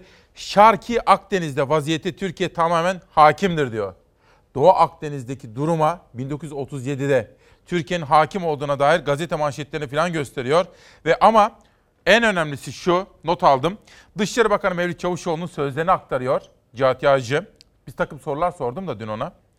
İsrail bizimle ilgili Mescid-i Aksa ile ilgili, Filistin ile ilgili politikalarını değiştirirse İsrail ile de Türkiye arasında deniz yetki anlaşması imzalayabiliriz.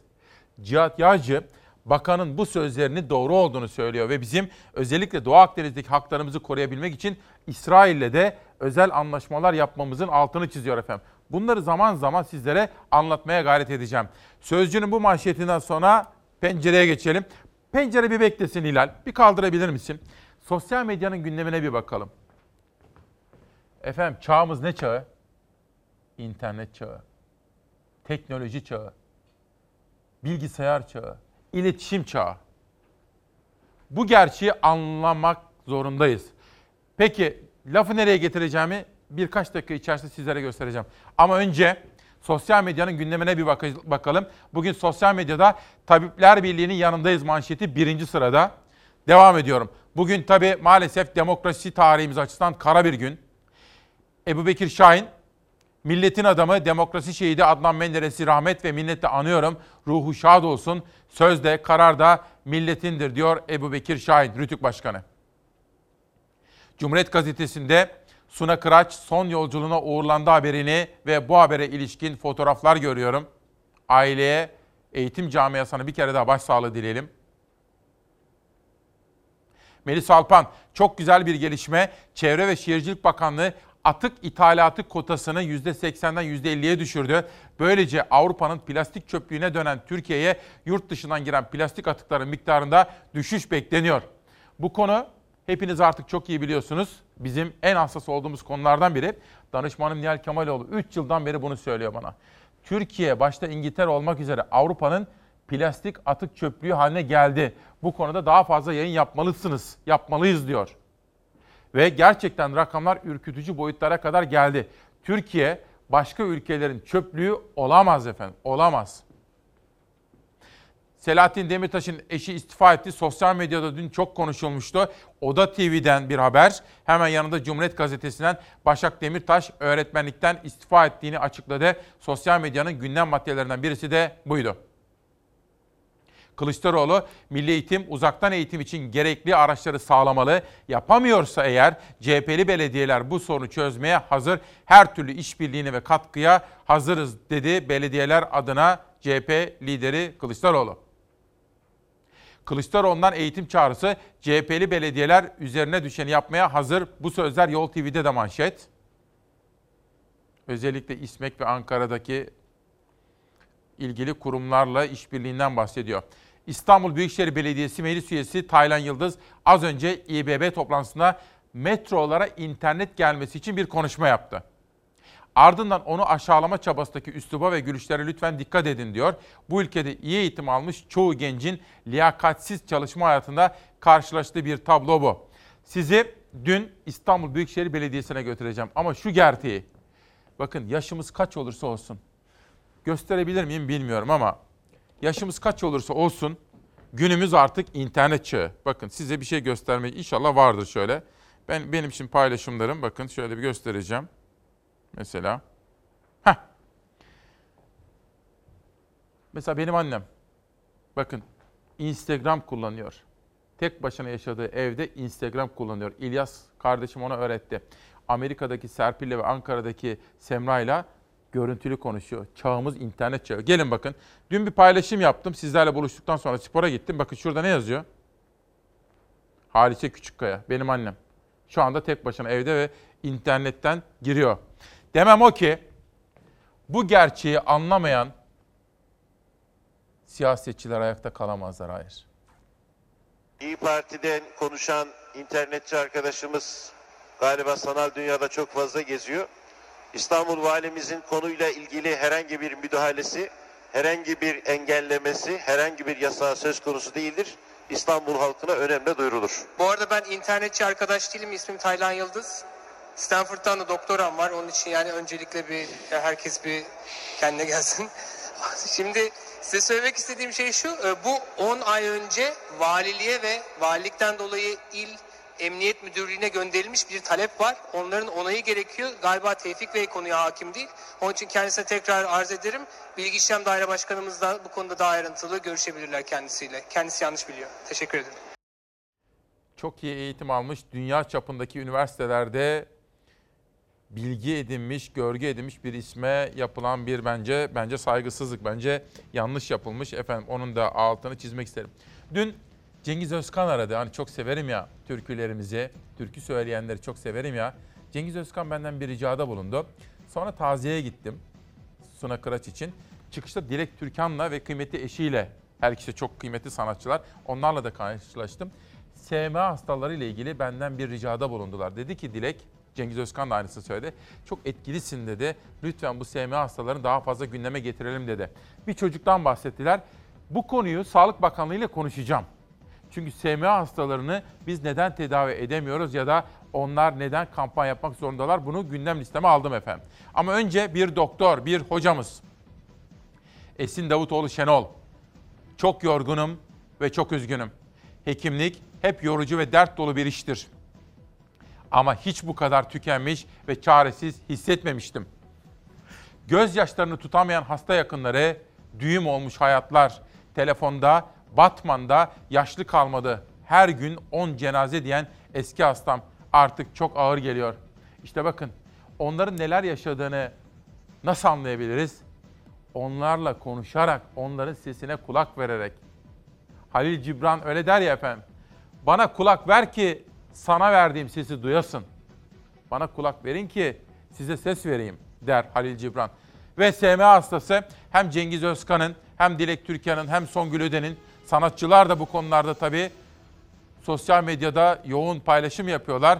Bugün benim için bir iyilik yapar mısın diye Mirhan çocuğumuz bunu tek tek çocuklarımızı kurtararak böyle bir yola gidemeyiz. Ben bunu hani ifade ettim ama bugünden tezi yok.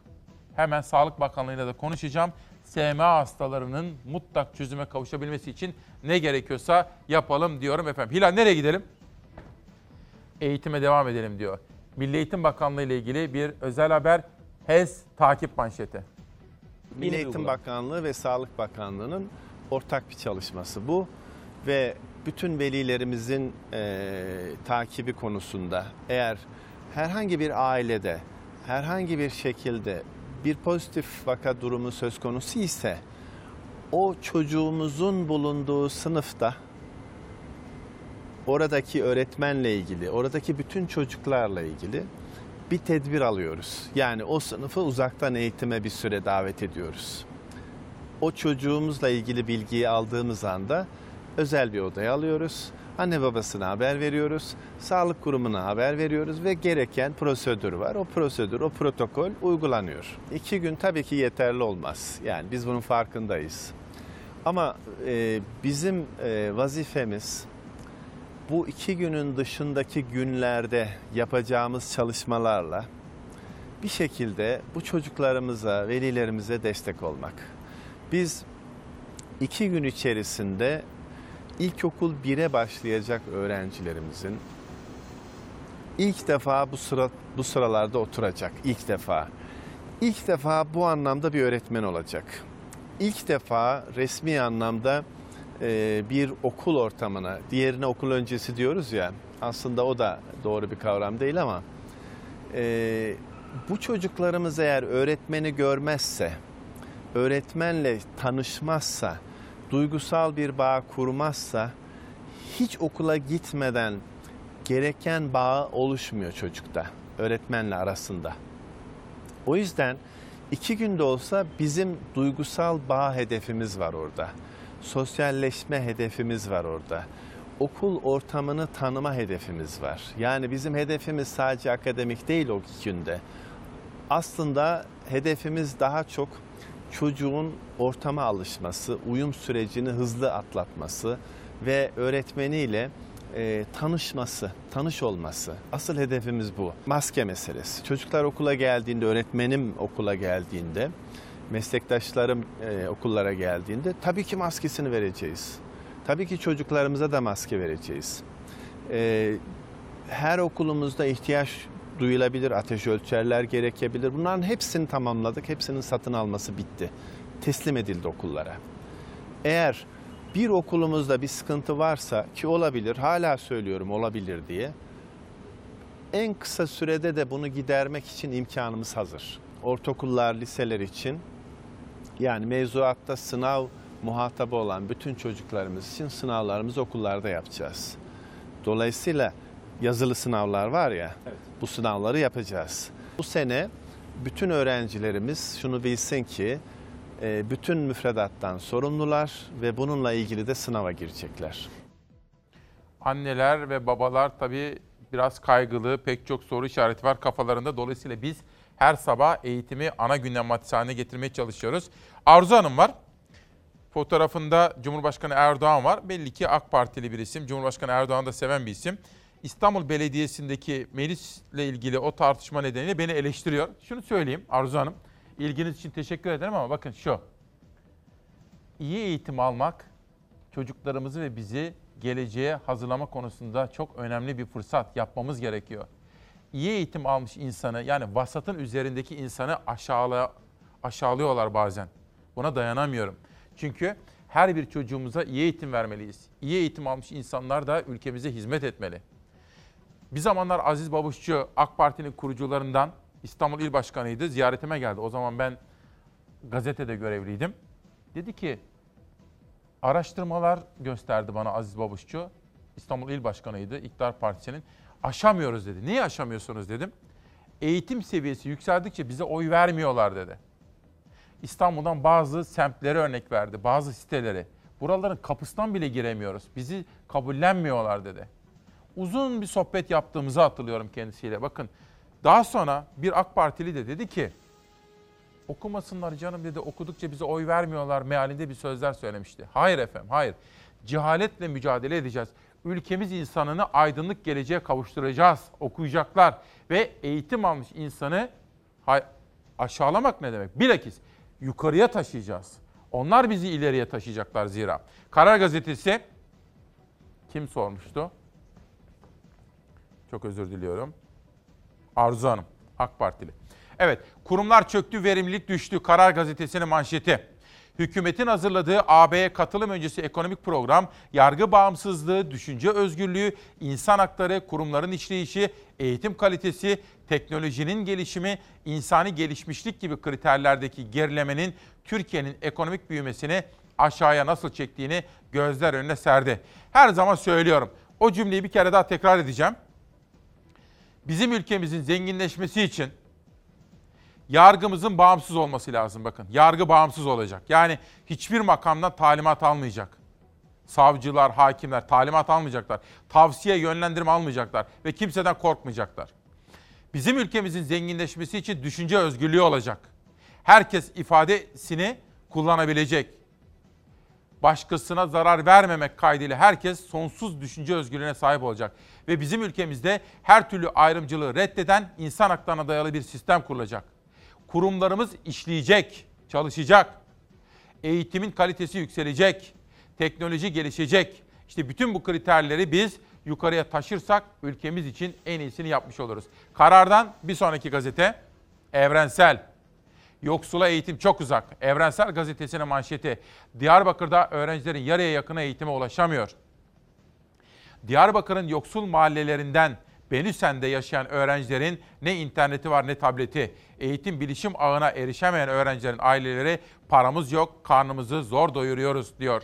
Eğitim Sen Diyarbakır Bir Nolu Şube Eş Başkanı Sadrettin Kaya, kayıtlı öğrenci sayısı 455 bin olan kentte EBA'ya erişemeyen öğrenci sayısının yaklaşık 200 bin olduğunu bildirdi. Kaya, yoksul çocukların eğitimden koptuğunu söyledi diyor. Bir sonraki gazete Türk Gün. Türk Gün'ün de bir manşeti önce tedbir. Türk Gün gazetesi önce tedbir sonra eğitim manşetiyle çıkmış bu sabah. Milli Eğitim Bakanlığı önümüzdeki hafta başlayacak yüz yüze eğitimin etkili ve verimli şekilde işlemesi ve tüm okullarda ortak bir dilin yakalanması için uyum programı rehberi hazırladı diyor efendim. Ama şunu söylemek isterim. Dün Sağlık Bakanı'nı izliyordum. Bizim Ankara'daki muhabirlerimiz de toplantıyı takip ettiler ve bizim Ankara'daki muhabirimiz bir soru sordu orada. Dedi ki, Sayın Bakan dedi, Bir vatandaşımız hastaneye gidiyor, test yaptırıyor. Fakat sonra testin sonucu bilinmemesine rağmen belki de pozitif. O kişiyi biz bırakıyoruz. Dolmuşla, otobüsle, metroyla, metrobüsle gidiyor. Ya o kişi de pozitif olursa diye bir soru sordu. Bakın bu da aslında izolasyon konusundaki yapmamız gerekenleri bizlere hatırlattı. Vaka sayıları ile ilgili sorum olacaktı efendim. Vaka sayıları ile ilgili e, yoğun bir tartışma yaşanıyor. Özellikle bakanlığınıza yönelik eleştiriler var. Günlük vaka sayıları ile ilgili. Örneğin bugün 1771 rakamı açıklandı ama Ankara Tabip Odası sadece Ankara için günlük vaka sayısı 3000'in üzerinde diyor. Bu eleştirilere ve bu tartışmaya yönelik cevaplarınız ne olur? Bir de hastanelere e, yani virüs şüphesiyle gelen vatandaşlarımız var. E, test yaptırıyorlar ama bu testlerden sonra hastaneden kendi imkanlarıyla ayrılıyorlar. Kimisi toplu taşıma, kimisi taksi ya da yürüyerek markete ya da işlerine geri dönüyorlar. Ertesi gün bazılarının pozitif çıktığı öğreniliyor. Buradaki korumayı nasıl sağlayabiliriz? Bunun için e, bir tedbir alınabilir mi? Ne söylersiniz? Teşekkür ediyorum. Son sorudan başlayayım. Biz özellikle bu salgın döneminde vatandaşımız sağlık kuruluşuna müracaat ettiğinde erken dönemde testinin yapılarak tanısının konmasını, tanısı konan kişinin yani pozitif olan kişinin evine araçla bırakılmasını öneriyoruz. Ve bunu organize ediyoruz her il için. Bunu yüzde yüze yakın, yakın yapan illerimiz de var. Bunu yer yer tam istediğimiz düzeyde yapmayan, yapamayan illerimiz de var. Ama hedef olarak, uygulama olarak biz pozitif olan vakanın evine araçla bırakılmasını organize ediyoruz. Ve bütün illere de önerimiz ve ben gittiğimde de özellikle üzerinde durduğumuz konu da bu. Rakamlarla ilgili vatandaşımız şundan emin olsun. Biz bu dönemde dikkat ederseniz sahada pozitif olan her kimse yani vaka anlamında söylüyorum. Herkese salgın döneminde biz filyasyon yapıyoruz. Kaç kişi ise bu kişilerin yani test yapılıp pozitif olan herkese temaslılarını tespit ederek izole ediyoruz. Bunu gizleyerek siz salgını sürdürebilir misiniz? Salgını önleyebilir misiniz? İki, herkese pozitif olan her vakaya test yaptığımız ve pozitif olan herkes bizim HES sistemimizde yer alıyor. Yani güvenlikli alan veya ilgili bilet ve benzeri ulaşımla ilgili HES sorgulamasının yapıldığı yerlerde herkes pozitif olan HES sisteminin içinde yer alıyor. Bunu gizleyerek bunu yapabilir misiniz? Ağır vaka sayımız her gün artıyor. Ağır vaka sayımızı biz istersek düşürdüğümüzde nereden bileceksiniz? Ağır vaka sayısının düşürülmesi vaka sayısından daha mı zor? Ama ben her gün isyan ediyorum. Ağır vaka sayımız artıyor diyorum. Durum sıkıntılı diyorum. Bir ay öncesine göre yüzde yüzü geçen ağır vaka sayısında artış oldu diyorum. Bir ay öncesine göre dört buçuk kat artan vefat oranını söylüyorum. Ama bizim bu dönemde özellikle sağlık yükü açısından verdiğimiz tabloda asla bir yanlışlık söz konusu değil. Biz günlük hasta sayımızı her gün veriyoruz. Taşıyıcılarla değil, bizim hastane yüküyle uğraşıyor olmamız gerekiyor ve oraya odaklanmamız gerekiyor. Odaklandığımız yer de orası. Şimdi Hatice Hanım diyor ki eleştirilere aldırmayın diyor, üzülmeyin. Bu sene işinizin daha zor olduğunu biliyorum diyor. Hatice Hanım çok teşekkür ederim. İşimizin ne kadar zor olduğunun, bu sene yükümüzün daha da arttığının farkındayım. Sorumluluğumuzun bilincindeyim. O sene o nedenle bu yıl daha böyle bir farklı bir yayın yapmaya gayret ediyorum. Daha net olmaya gayret ediyorum sizler için. Ve kitaplar Neşe Kaya, Şeytan Çıkmazı. Efendim bunlar da Çalar Saat ailesinden geldi. Bakın bunlar imzalı kitaplar. Size üçüncü kitabımı da göndermiş olmaktan dolayı gururluyum diyor. Kitaplarıma kattığınız değer benim için çok ayrı diyor. Neşe Kaya'ya da teşekkür ediyoruz. Hayırlı olsun diyorum kitabı. Aynı şekilde Senem Tekin Koca Dört Duvar Eflatun isimli kitabını yazmış. Hayatın hep maviyi hissettirmesi dileğiyle bakın. Biz İsmail Küçükkaya ile Çalarsat ailesi mavi severiz. Bir de üretici, köylü atamızdan ne duyduk? Köylü milletin efendisidir. Hilal hazır mıyız?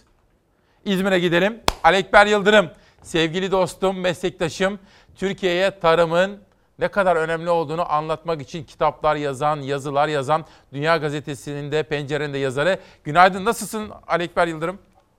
Ha, günaydın İsmail Bey, iyi yayınlar diliyorum. Ben de yeni yayın döneminde tekrar başarılar diliyorum. Çok teşekkür ediyorum. Herkes iyi mi? Kızlar iyi mi? Eşin? Ee, iyiler, e, Ekim ve Doğa, eşim Gamze. E, tabii artık eğitim evden sürdürüldüğü için e, uzaktan eğitim devam ediyor. Ama bizim gittiğimiz okul bu iki gün tatil, dolayısıyla onlar iki gün tatil yapacaklar şimdi. Çok selamlarımı söyle lütfen. Şimdi hiç vakit yitirmeden sana sormak istediğim sorular var. Tarımı, üreticiyi, Evet. besiciyi konuşmamız gerekiyor. Bugün mesela Cumhuriyet Gazetesi, pa- bu, bugün değil. Bu iki ya da üç gün önce bakayım. Salı günü okumuştum, sakladım. Maliyet çiftçiyi ezdi. Ağustos'ta yıllık enflasyon %11.77 olurken çiftçinin enflasyonu %17.36 arttı. Çiftçi daha fazla hissediyor enflasyonu. Bu bir. İki. Bu sabah Hürriyet gazetesinde okudum. Hazine arazisinde çiftçilik dönemi Aysel Alpin haberi. 20 yıla kadar hazine arazilerinin kiralanıp üretime kazandırılmasının öne açıldı diyor efendim. Bir tarım haberimiz var. Dosya haber 2 dakikalık haberi izleyelim. Alekber Yıldırım'dan yorumunu alacağız. Ayçiçek yağına ciddi zamlar geldi. Daha da gelmesi bekleniyor. Peki ayçiçek üreticisi mi yapıyor bu zamları? Ayçiçek üreticisi yok yapmaz. Pandemi döneminden dolayı dışarıdan ham madde gelmedi. Alamıyorlardı. Ondan bu fiyatlar her gün gün geçtikçe yükseliyor. Tarlada durum aynı. Maliyetler yüksek, kazanç düşük. Tezgahta ise etiketler zamlı. Ayçiçek yağının litresine son bir haftada 1,5 lira zam geldi. Koronavirüs nedeniyle ithalat durunca fabrikalar ellerindeki ürünün az kaldığı gerekçesiyle fiyatları arttırdı. Zam tam da hasat dönemine denk gelse de fabrikalar ne kadar alım yapacağına dair anlaşmaları hesabı önceden yaptığı için artan bu fiyatlar kalıcı. Türkiye kendi ihtiyacının %65'ini e, karşılıyor ancak yaklaşık %35'ini ithal ediyor. Türkiye ayçiçeğini ağırlıklı olarak Rusya ve Ukrayna'dan alıyor. Yılda 500 bin tondan fazla yağ, 1 milyon tondan fazla da ay çekirdeği ithal ediliyor. Bu yıl her iki ülkede virüs dolayısıyla üretimi azalttı. Haliyle Türkiye ithalat yapamadı. Tam da yerli üretici rahat edecekken bu kez de maliyetler arttı. Bizim kazancımız daha o kadar da artması lazımken ucu ucuna gidiyoruz. Girdiler çok pahalı. Ayçiçek üreticisi Nisan ayının başında tarlasına ayçiçeklerini ekti. O günden bugüne gelene kadar da gübre, mazot, ilaç masrafları devam etti. Artık ayçiçeğinin en olgun zamanı bugün yarın toplanacaklar tarladan ama üretici ürününü topladıktan sonra kazanacağı para maliyetlerini karşılayacak mı bilmiyor. Gübrede çuvalını geçen sene 40 liraya aldıysak bu sene 55 lira. İlaç da onun- aynı şekilde. 20 liraya dönümüne mal ettiğimiz bir ilaç bu sene 35 lira. Mazot da arttı. 20 dönüm tarlada bir seferde 2500 liralık mazot, 1200 liralık gübre, 400 liralık da ilaç masrafı yapıyor üretici. Beklediği desteği ise göremiyor. Üretimden önce mutlaka verilecek destek e, fiyatının, destek miktarının açıklanması gerekiyor. Türkiye ayçiçeği üretiminde yaklaşık %30 civarında bir üretimde daralma e, yaşandı. 2019'dan 2020'ye daralan üretim tüketiciye de zam olarak yansıdı. Yağ fabrikalarının yaptığı zam market tezgahlarına yansımaya başladı bile. 5 kiloluk ayçiçek yağına ortalama 5 ile 7 lira arasında zam geldi. 5 kiloluk bu tenekelerde 45 liradan 50-52 liraya yükseldi. Dünyada son 5 yılın en yüksek fiyatlarına ulaşıldı. Yani paramız varsa ithal ederiz dönemi aslında artık bitti. Paranız varsa içeride çiftçiyi destekleyip üretimi arttırmanız gerekiyor. Ve tarım yazarımıza soralım. Alekber Bey şimdi korona zamanındayız. Evet. Ve bu açıdan bakınca yorumunuzu rica edeceğim. Ee, İsmail Bey tabii korona dönemi bütün Türkiye, dünya çok, çok ciddi bir sıkıntı dönem, yani sıkıntılı bir dönemden geçiyoruz. Bu sıkıntılı döneme rağmen e, dünyada da Türkiye'de de özellikle Türkiye'de çiftçiler işlerini hiç aksatmadılar. Üretime devam ettiler. Zaten tarım öyle bir konu ki hani e, bir günün işini aksattığınız zaman o ürüne de yansıyor, sonraki işleri aksatıyor. Dolayısıyla Yani çiftçilik böyle de zor bir meslek. Mutlaka o işi o gün yapmanız gerekiyor. Ve Türkiye'de baktığımız zaman e, biraz önce söylediğiniz haberlere de vurgu yaparsak ya çiftçinin temel sorunlarından birisi yüksek girdi fiyatları. Yani mazot, gübre, tohum, ilaç birçok girdiği biz dışarıdan ithal ediyoruz. İşte dövizdeki artışları görüyorsunuz sürekli artıyor. Dolar artıyor. Dolar arttıkça maliyetler yükseliyor. Ee, yine son yıllarda kullanılan elektrik fiyatı. Yani çiftçinin en çok şikayet ettiği konulardan birisi elektrik fiyatları. Enerji maliyetleri. Bunlar hep artıyor. Ama tüketici açısından baktığınızda veya e, bu ürünleri alanlar ya tarım ürününün fiyatının artmasını istemiyor. Bir yandan girdi fiyatları artıyor ama fiyatların biz işte domatesi, patates, soğanı hep aynı fiyattan almak istiyoruz. Böyle bir dünya, böyle bir durum yok. Yani çiftçinin maliyeti artıyorsa bunu ya vereceğiniz desteklerle e, ancak şey yapabilirsiniz, karşılayabilirsiniz ki bakın şu anda birçok ürün ekildi, hasat edildi, satıldı. Hala 2020 ürünü destekleme birimle, birim fiyatları açıklanmadı. Yani çiftçi ekti, biçti, hasat etti ama alacağı desteği henüz bilmiyor. Böyle de bir ortamda üretim yapıyor. Dolayısıyla ben bu pandemi sürecinde hep söylemiştim.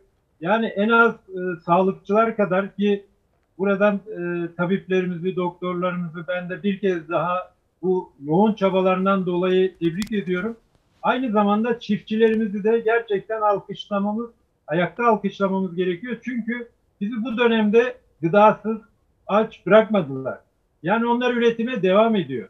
Ve şöyle bir durum oluştu Türkiye'de. Devletin alım garantisi verdiği ürünlerde kısmen daha az sorun yaşanıyor. Ama alım garantisi olmayan tamamen piyasaya terk edilmiş ürünlerde daha yoğun sorunlar yaşıyoruz. Yani mesela bu sene domateste çok ciddi problem yaşadı çiftçi. Ben Salihli'ye gitmiştim. Orada çiftçiler ektikleri domatesi toplamadan tekrar traktörle sürdüklerine ta- tanık oldu. Neden? Çünkü toplama maliyeti ürün maliyetinden daha fazla. Ama bir yandan da baktığınız zaman tarım ürünleri aynı zamanda bir yatırım aracı oldu. Buna da dikkat etmemiz gerekiyor. Yani sadece Türkiye'de değil, mesela pandemi sürecinde işte buğday, yağlı tohumlar, hani en çok tüketilen bakliyat ürünleri bunlara insanlar artık yatırım yapıyor. Yani bu ürünleri alıyor, bir depoya koyuyor. Diyor ki yarın öbür gün fiyat artacak. Dolayısıyla ben buradan para kazanmak istiyorum diyor. Yani yine burada üreticide bu fiyat artışları üreticiye değil daha çok üreticiden bu ürünü alıp bekleten e, stokçu demek istemiyorum çünkü o da bir yatırım yapıyor. Onlara daha çok e, yarıyor ve işte Türkiye buğdayda mesela e, Toprak Mahsulleri Ofisi'nin açıkladığı fiyatların şimdi üstüne çıkıyor. Bir yandan ithalat yapılıyor yani iç piyasadaki fiyattan daha yüksek. Ama bu önümüzdeki özellikle Aralık ayından itibaren bu ürünlerde fiyatların daha çok artacağını, dolayısıyla da dün akşam ben bu programa katılacağım için Toprak Evet. Mahsulleri Ofisi Genel Müdürü Sayın e, Ahmet Güldal'la konuştum ne oluyor diye. Evet. Ya bütün dünyada mesela yağlı tohumlarda fiyatlar artıyor. Makarnalık buğdayda dünyada bir sıkıntı var. Fiyatlar yükseliyor. Yine ekmeklik buğdayda e, fiyat artışları var. Yani pandemi sürecinin ne kadar devam edeceğini bilmedik bilmediğimiz için herkes kendisi stok yapıyor. Ya ülkeler de diyor ki öncelikle kendi vatandaşının ihtiyacını karşılayayım diye ki Ahmet Bey'in de söylediği şu. Ya şu anda bizim aldığımız buğday, ithal ettiğimiz buğday yerli buğdaydan bir miktar fazla. Ama ben bekleyip de Aralık, Ocak'ta bu buğdayı alırsam belki ton başına 50 dolar daha fazla ödemek zorunda kalacağım. Yani herkes kendi ihtiyacı olan ürünleri şimdiden depolamaya başladı. Çünkü bu pandeminin ne kadar süreceği belli değil. Bizim Geçen üretimimiz hatırla- nasıl şu anda Alekber Bey? Türkiye'nin şöyle üretimi. bu- Türkiye'nin buğday üretimi e, geçen sene 19 milyon tondu. Bu sene 20 milyon 500 bin ton olarak açıklandı. Ancak sahadan aldığımız bilgiler aslında bunun yine 20 milyon ton civarında olduğunu gösteriyor. İhtiyacımızın Türkiye ne kadarını karşılıyor bu? Eğer biz kendi ihtiyacımızı aslında tümüyle karşılıyoruz. Buğday için söylüyorum. Fakat Türkiye aynı zamanda dünyanın en çok un ihraç eden ülkesi. Yani bir numarayız biz un ihracatında. Biz buğday ithal edip onu un yapıp ihraç ediyoruz. Tabii bunun bir takım sakıncaları da var. Önümüzdeki dönemde diyelim ki bizim en çok buğday aldığımız yani yaklaşık %80'ini Rusya'dan alıyoruz. Rusya ben buğday satmıyorum dediği an o pazar bizim için kapanıyor. O kapılar kapanmış olur. Diğer ülkelerden almamız da tabii ki mümkün ama bunu Rusya yaptığı zaman birçok ülke bu pandemi sürecinde geçen sene yapmışlardı. Hatırlarsanız Rusya bir ara işte 7 milyon ton kota koydu. Sonra 10 milyon ton dedi. E bu sene de her an e, şey yapabilirler. Yani bu mümkün. Çünkü insanlar bilmiyor bu koronavirüs süreci ne kadar devam edecek. Herkes önce kendi vatandaşım diyor. Dolayısıyla bizim de mutlaka üretim odaklı bir politikayla bu buğdayı kendimiz üretmemiz gerekiyor. Bugün gazeteleri okurken tarıma dair 3 manşet gördüm. Size sormak istiyorum onları. Hilal hazır mıyız? Şimdi önce Türk Gün Gazetesi çiftçiye müjde. Hazineye ait tarım arazileri 10 yıl süreyle topraksız ve yeterli toprağı olmayan çiftçilere kiralanacak. Her çiftçiye en fazla 60 dönüm tahsis edilecek diyor. Alekber Yıldırım bunu nasıl yorumlarız? Bu daha önce e, Tarım ve Orman Bakanı Sayın Bekir Pakdemirli'nin açıkladığı bir e, konu. Aslında e, Şehircilik Bakanlığı'nın yürüttüğü bir çalışma. Bu ilk kez yapılmıyor. Daha önceden de hazineye ait araziler e, kiralama yöntemiyle üretime e, kazandırılması gündeme gelmiştir. Fakat birincisi hazineye ait arazilerin tam olarak ne kadar olduğunu bile bilemiyoruz açıkçası. Bazı kaynaklar 1 milyon dekar diyor. Bazıları 2,5 milyon dekar diyor. Yani devlet daha ne kadar araziye sahip olduğunu net olarak bilmiyor. İkincisi bu pandemi sürecinde Sayın Bakan'ın açıkladığı işte 14 bin, hek- 14 bin dönümlük bir alandan bahsedilmiş. Yani 14 bin dönüm dediğiniz zaman bu e, hani büyük bir çiftçinin arazisi kadar e, diyebileceğimiz bir alan aslında.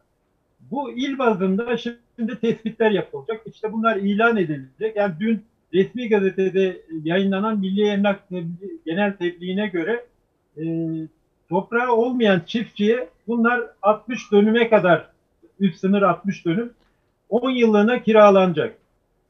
Tek şart var burada tarımsal üretim yapılması. Yani bu arazilerde tarımsal üretim dışında herhangi bir şey yapamayacaklar.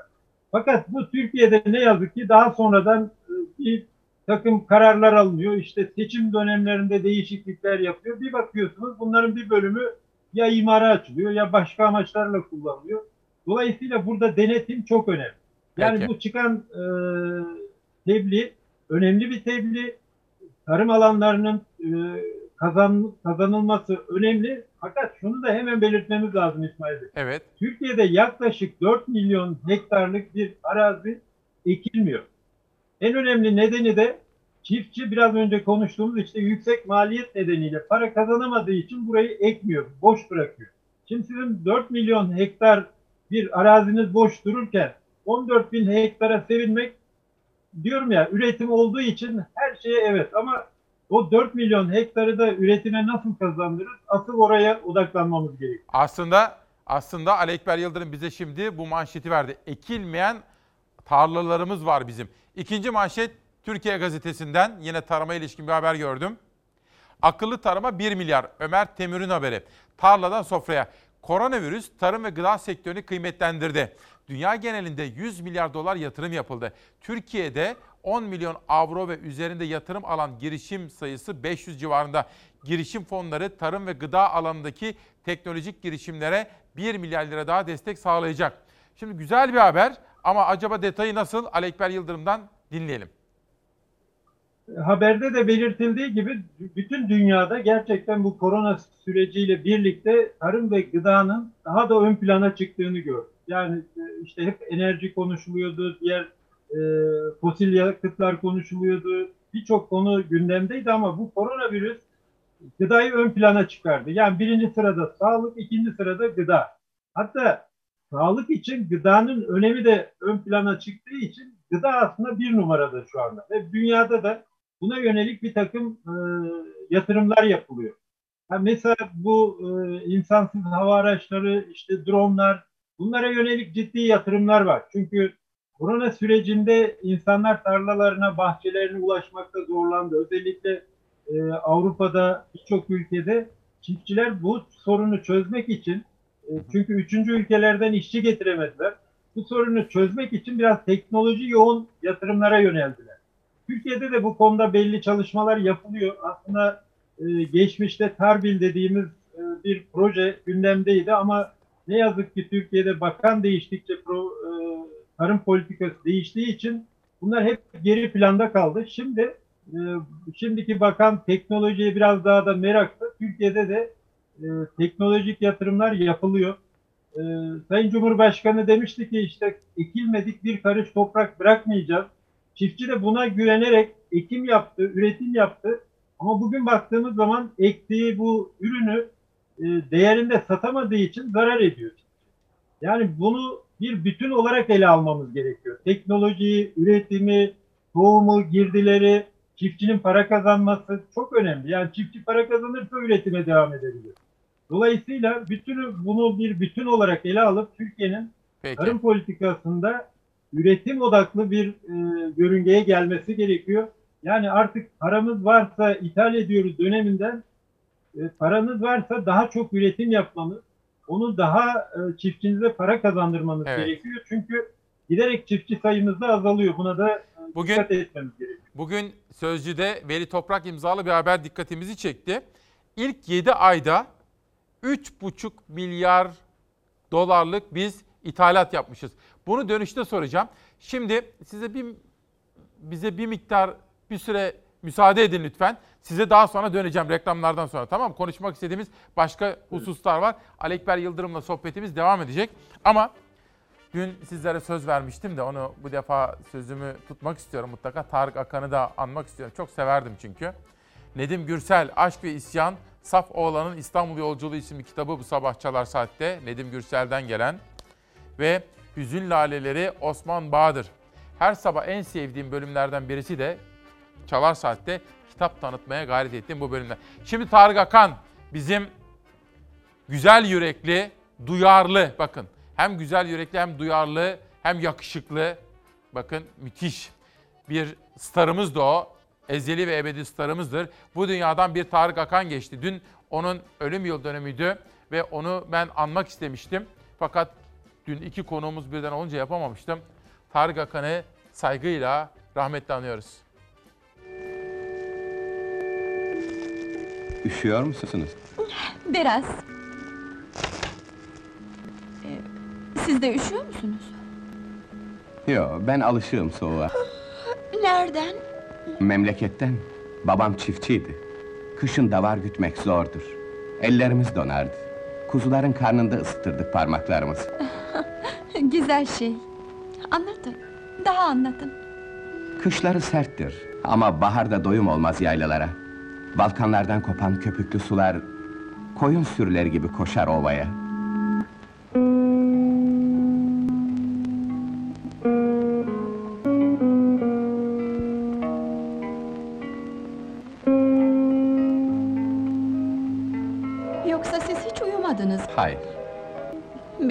Benim yüzümden berbat bir gece geçirdiniz desenize. bilakis hayatımın en güzel gecesini geçirdim.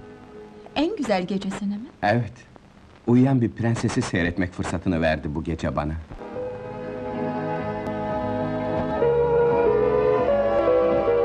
Bir insanın beğendiği bir kıza evlenme teklif edebilmesi için ne yapması lazım?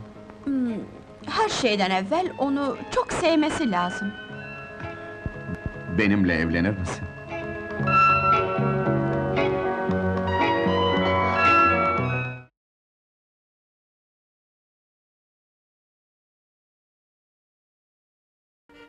Günaydın. Bir kez daha günaydın ve bir kez daha hoş geldiniz efendim. İsmail Küçükkaya ile yeni bir sabah ve hakikat yolculuğu ve demokrasi meydanı. Ali Ekber Yıldırım'la tarım ve üreticiyi konuşacağız. O konuda hazırladığımız sorular var. Şu andan itibaren Savaş Yıldız yönetmen koltuğunda Çalar Saat gazetesini getirecek. Bugünün öyküsü şu. Kısaca hatırlatmak isterim. Sosyal medyaya girerseniz bizim etiketimizin de bir numaraya yükseldiğini görürsünüz. Tabiplerimizin yanındayız akışımızı bir parça değiştirmek durumunda kaldık. Bir haber sunacağım bu konuda. İşte bakın Çalar Saat gazetesi tabiplerimizin yanındayız. Yitirdiğimiz sağlık çalışanlarımızı saygıyla anıyoruz. Türk Tabipleri Birliği diyor ki İyi ki TTB var ama daha da önemlisi iyi ki bu ülkede iyi hekimlik değerlerinin, halkın sağlık hakkının ve mesleki etik dayanışmanın önemini bilen milyonlar var derken Arzu Çerkezoğlu Disk Başkanı 91 sağlık emekçisi Covid-19 ile mücadelede yaşamını yitirdi. Salgın ile mücadelede bedel ödeyenler, hakikati paylaşanlar, aklın ve bilimin yolunda halk sağlığını savunanlar onurumuzdur diyor. Biz de İsmail Küçükkaya ile Çalarsaat ailesi olarak çok açık ve net şunu ifade etmek istiyoruz. Fedakarlıklarını ödeyemeyeceğimiz, onlara ne kadar teşekkür etsek de az gelecek olan bütün sağlık çalışanlarımızın, tabiplerimizin yanındayız. Çok e, yorgunuz. Arkadaşlarımız çok yorgun, çok bitkin, kendilerini değersizleştirilmiş hissediyor. Bir, böyle bir e, e, tükenmişlik e, içinde arkadaşlarımız.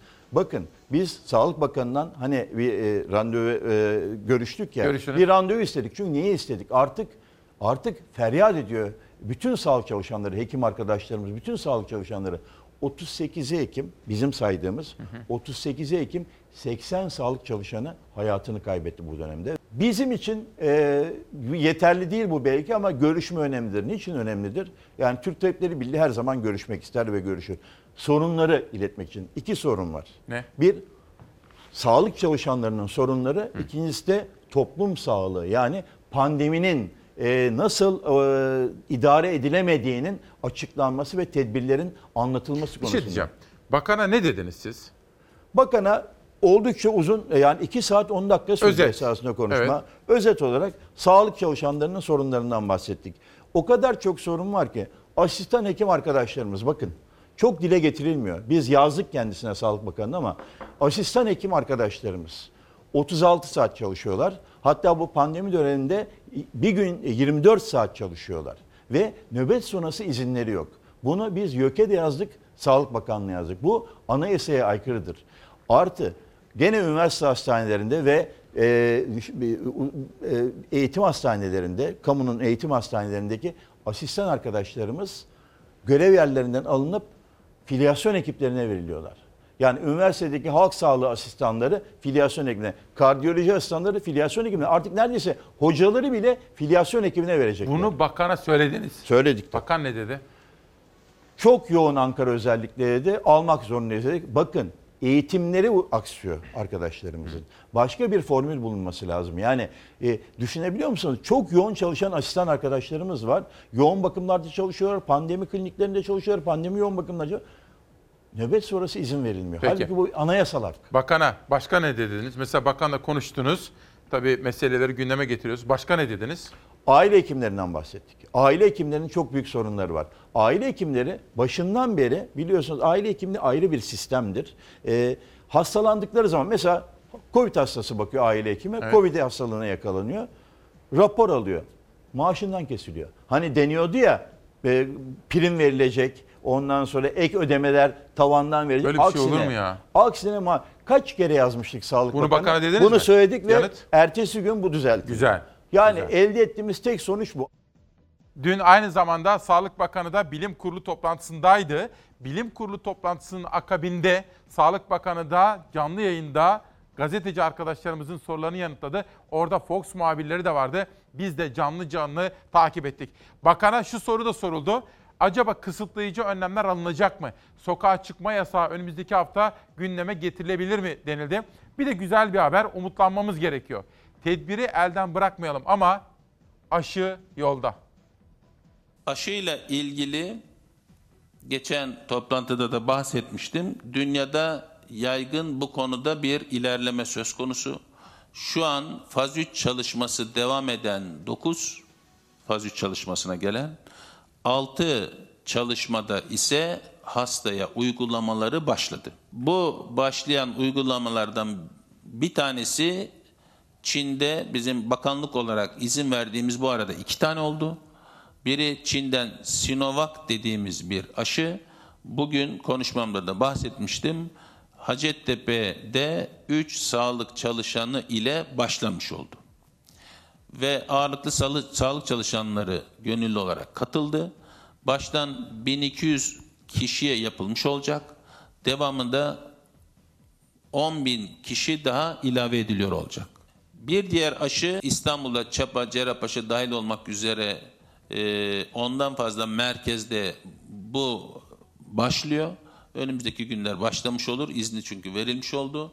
Biz bu arada bu aşının da özellikle bizim vatandaşımızda genetik farklılıklar olduğunda aşının etkisi farklı olabilir. Bunu da önümüzdeki bir ay içerisinde görmüş olacağız. Ayrıca Rusya'da geliştirilen bir aşı ile ilgili müracaat oldu. Geçen de bahsetmiştim. Bir iki eksi söz konusu idi.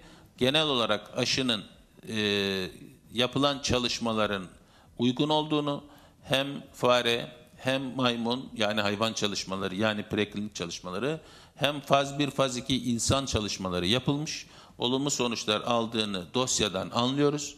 Faz 3 için zannediyorum haftaya izin verilebilir bu eksik tamamlandığında. Dolayısıyla biz bu faz 3'lere niye izin veriyoruz? Bir, vatandaşımızın vatandaşımız üzerinde genetik bölgesel farklılıklar olabilir. Bunun etkisinin olup olmadığını görmek ve buna göre de aksiyon almak için önemli görüyoruz. O anlamda sadece bu aşı, üç aşı için değil, diğer aşılarla ilgili de yakın işbirliği ve ilişki içindeyiz. Ee, erken dönemde emin olduğumuz, güven duyduğumuz, sonuç aldığımız aşıyı temin etme noktasında da bir gayret içinde olduğumuzu söylemek istiyorum. Hem Sağlık Bakanı'nın hem Tabipler Birliği'nin açıklamalarını sizlere aktardık ve tabiplerimizin yanındayız. Sosyal medyada bakın nasıl şekillendi gündem. İyi ki TTB var ve bizim etiketimiz de şu anda tabiplerimizin yanındayız. Türk Tabipleri Birliği diye böyle akıp gidiyor. Sosyal medyanın en çok konuştuğu konuyu gündeme taşıyoruz. Bu arada şu bilgiyi de sizlere hem teşekkür etmek hem de sizleri tebrik etmek için ifade etmek isterim. Dünkü yayınımız 20 share almış AB grubunda özellikle. 20 share demek ortalama 20 izlenme oranı demek. Yaz aylarındayız aslında. Eylül'e girdik ama daha insanlar televizyonlarını açmadılar, dönmediler, tatil yerlerindeler. 20 share bize sizin ne kadar güvendiğinizi gösteriyor ve aslında buradaki sorumluluğumuzun ne kadar arttığını hani bir izleyen diyor ya bu sene sizin sorumluluğunuz daha da arttı diye bunun farkındayız. Alekber Yıldırım'a gideceğim. Alekber Yıldırım'ın tweetleri gelsin. Tarım ve Üreten Türkiye. Sizlere çok teşekkür ediyorum Çalar Saat ailesi. Her şey sizler için ve sizlerle birlikte olacak. Alekber Yıldırım diyor ki hububat, bakliyat ve yağlı tohumlarda kritik süreç. Koronavirüs ürün talebini artırdı. Yatırımcıların ilgi odağı olduğu ithalat artıyor. Ürün bazında son gelişmeler diyor. Bir sonraki yazı gelsin. Pamukta fırsat var, üretim yok. Amerika Çin pamuğuna yaptırım uyguluyor. Türk pamuğu için büyük fırsat doğdu pamuk üretimini artıracak destek ve politikaya ihtiyaç var. Bu cümleyi tekrar etmek istiyorum. Ali Ekber Yıldırım diyor ki, pamuk üretimini artıracak destek ve politikaya ihtiyaç var. ABD Çin pamuğunu hedef aldı. Türkiye'ye fırsat doğdu. Acaba bu fırsatı değerlendirebiliyor muyuz? Pamuk çiftçisini küstürmeyin. 2017'de dolar 3,5 lira, kütlü pamuk 4,5 liraydı. Bugün dolar 7,5, pamuk 3,5 lira.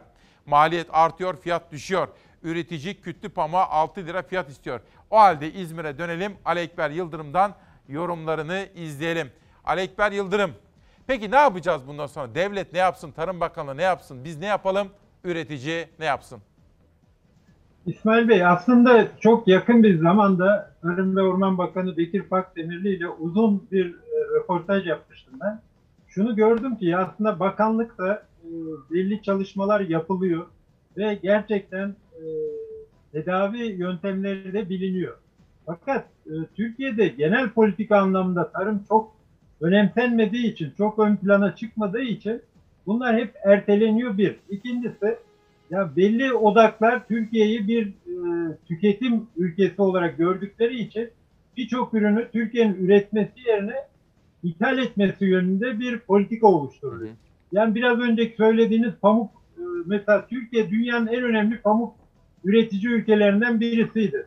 Ama sonra Amerika bir GSM kredisiyle Türkiye'ye ucuz pamuk vermeye başladı. Türkiye'deki fiyatları düşürdüler. O dönemki hükümet düşürdü. Ve Türkiye pamuk ithal etmeye başladı.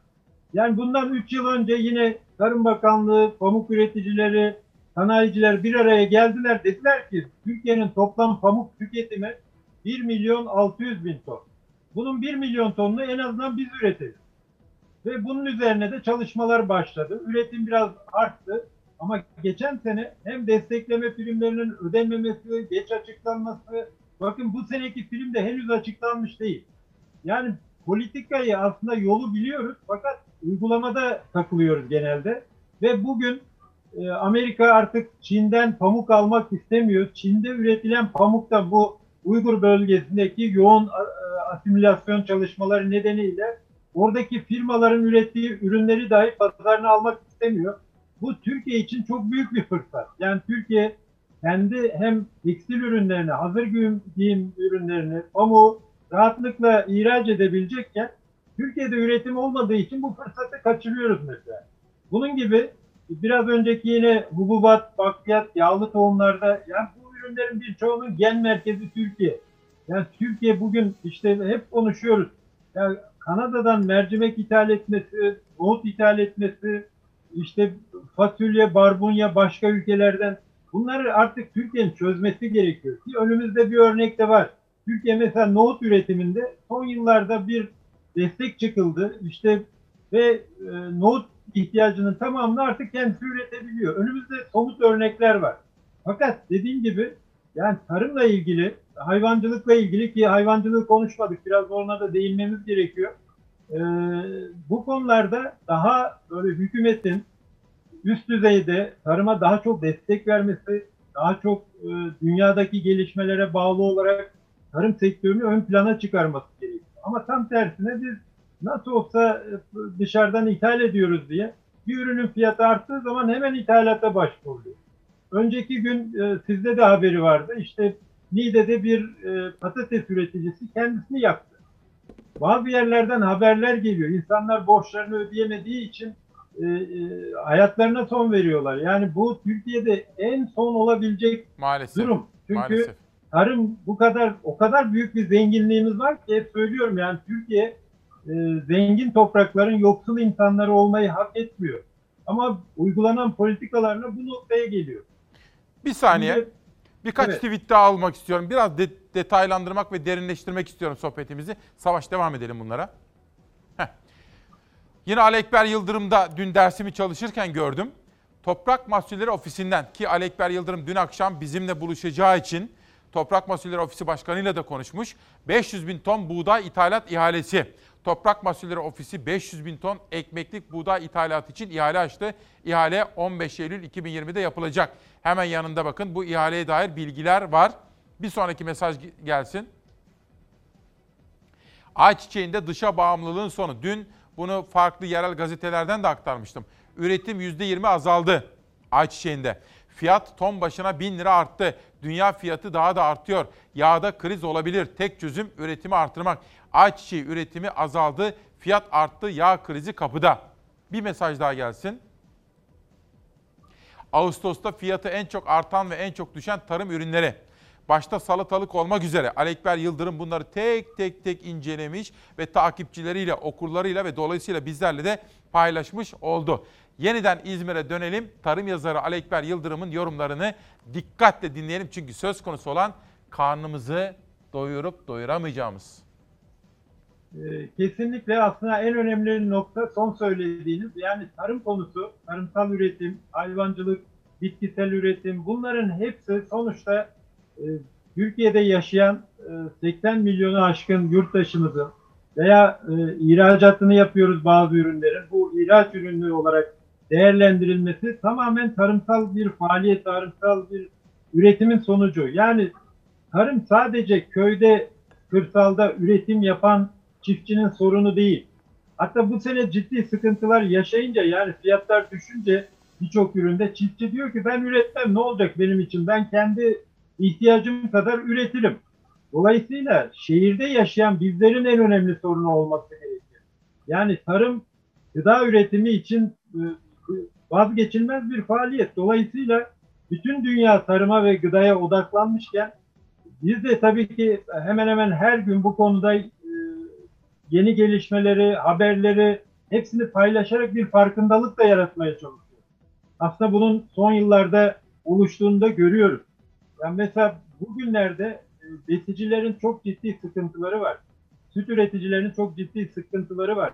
Türkiye tekrar 2007-2008'deki gibi e, inek kesimine başladı. Yani Türkiye süt ineklerini kesiyor. Artık öyle bir sürece geldik. Neden? Maalesef, Çünkü maalesef. ya yem yem maliyetleri çok yükseldi. Yem fiyatları Türkiye yem ihtiyacının yaklaşık yarısını dışarıdan ithal ediyor. Yani soya ithal ediyoruz, kepek ithal ediyoruz, küspe ithal ediyoruz.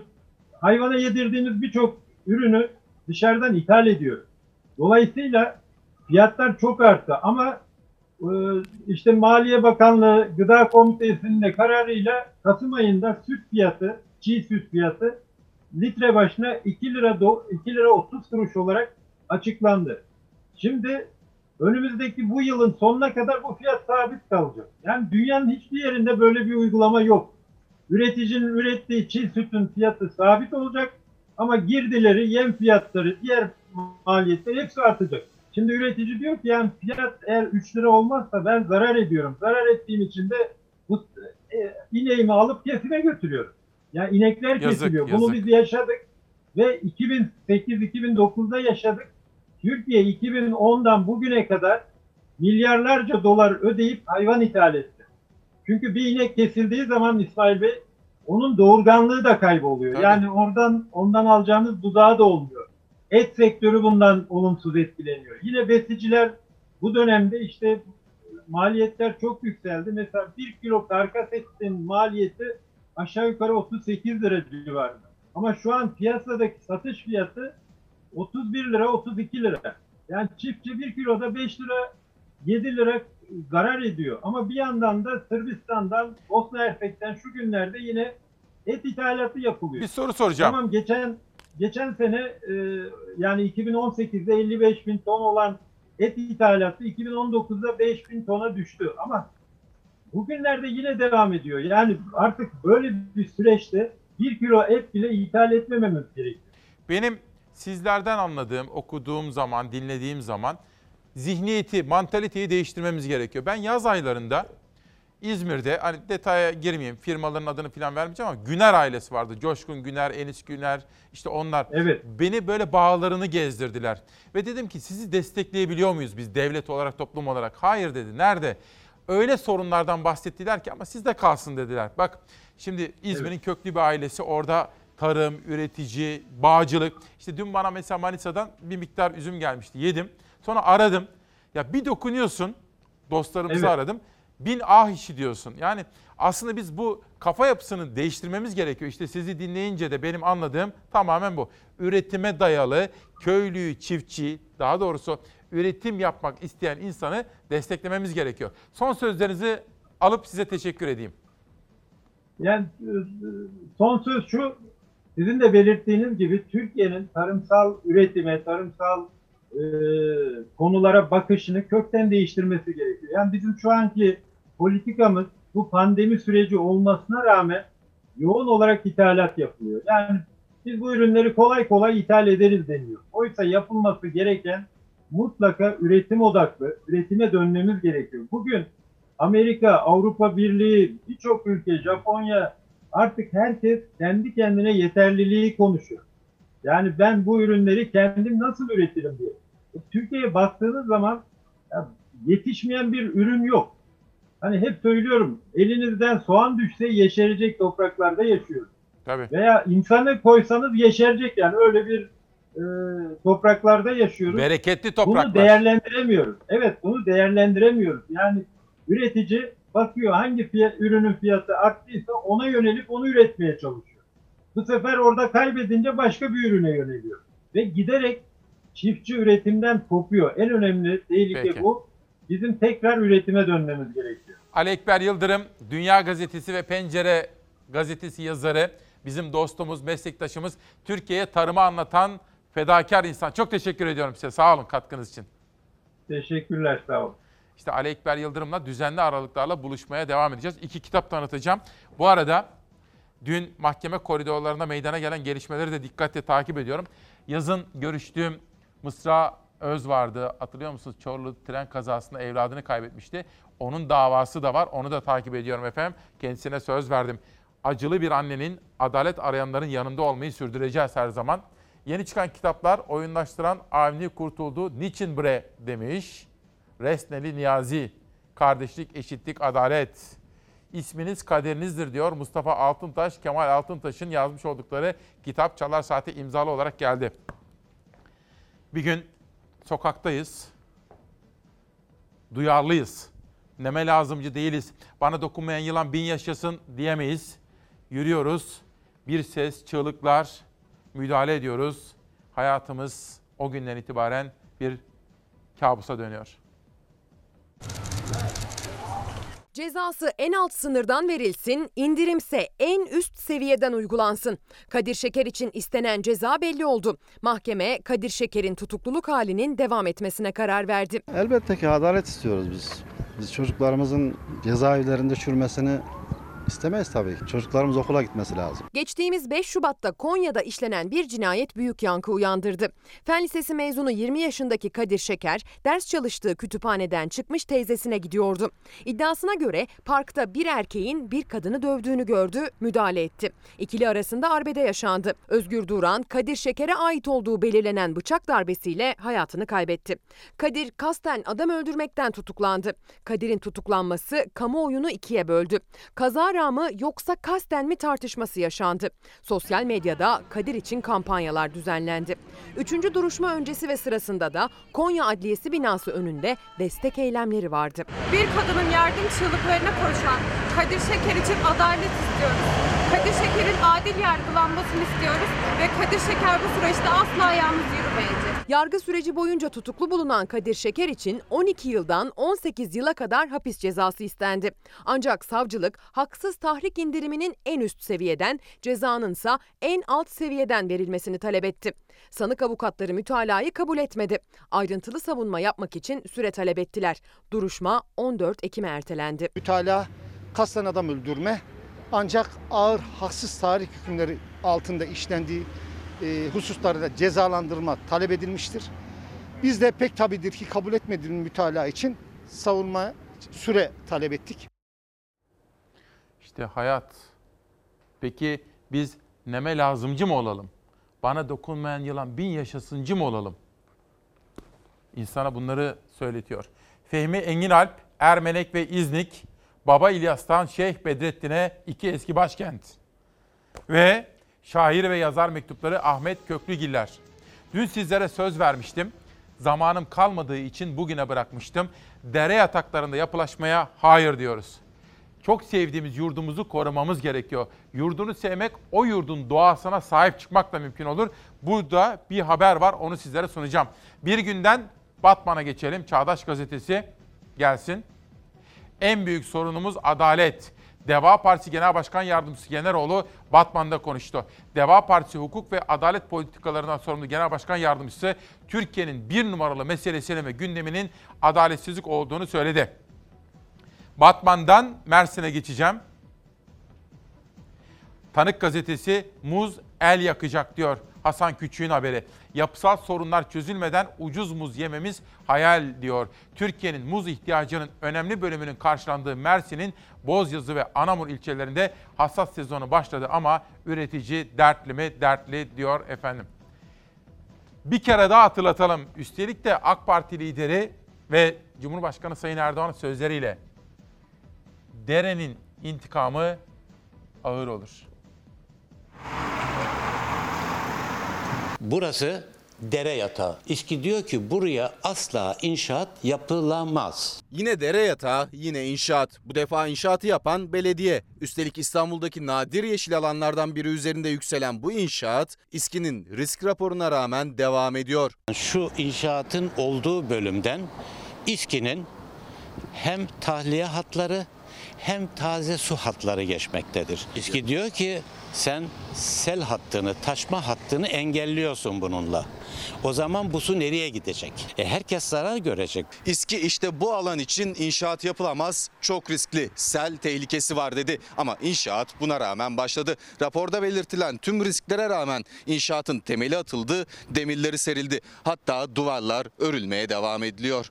İstanbul Eyüp Sultan Belediyesi 25 Temmuz'da başladı Göktürk'teki inşaata. Ancak hem orada yaşayanlar hem de hemen komşusu Kemerburgaz'da yaşayanlar inşaatın yerine itiraz ediyor. Mahalleli dava açtı. İSKİ'den görüş istendi. Gelen raporda olası bir inşaatın su taşkınına neden olabileceği belirtiliyor. Taşkın kontrolü amacıyla derelerin üzeri kesinlikle kapatılmamalıdır. Buradan gelen sel hem bu tarafı hem bu tarafı Göktürk tarafını hem de bu hemen dibindeki siteyi fevkalade tehlike altında bırakır. 1000-2000 konut vardır buralarda.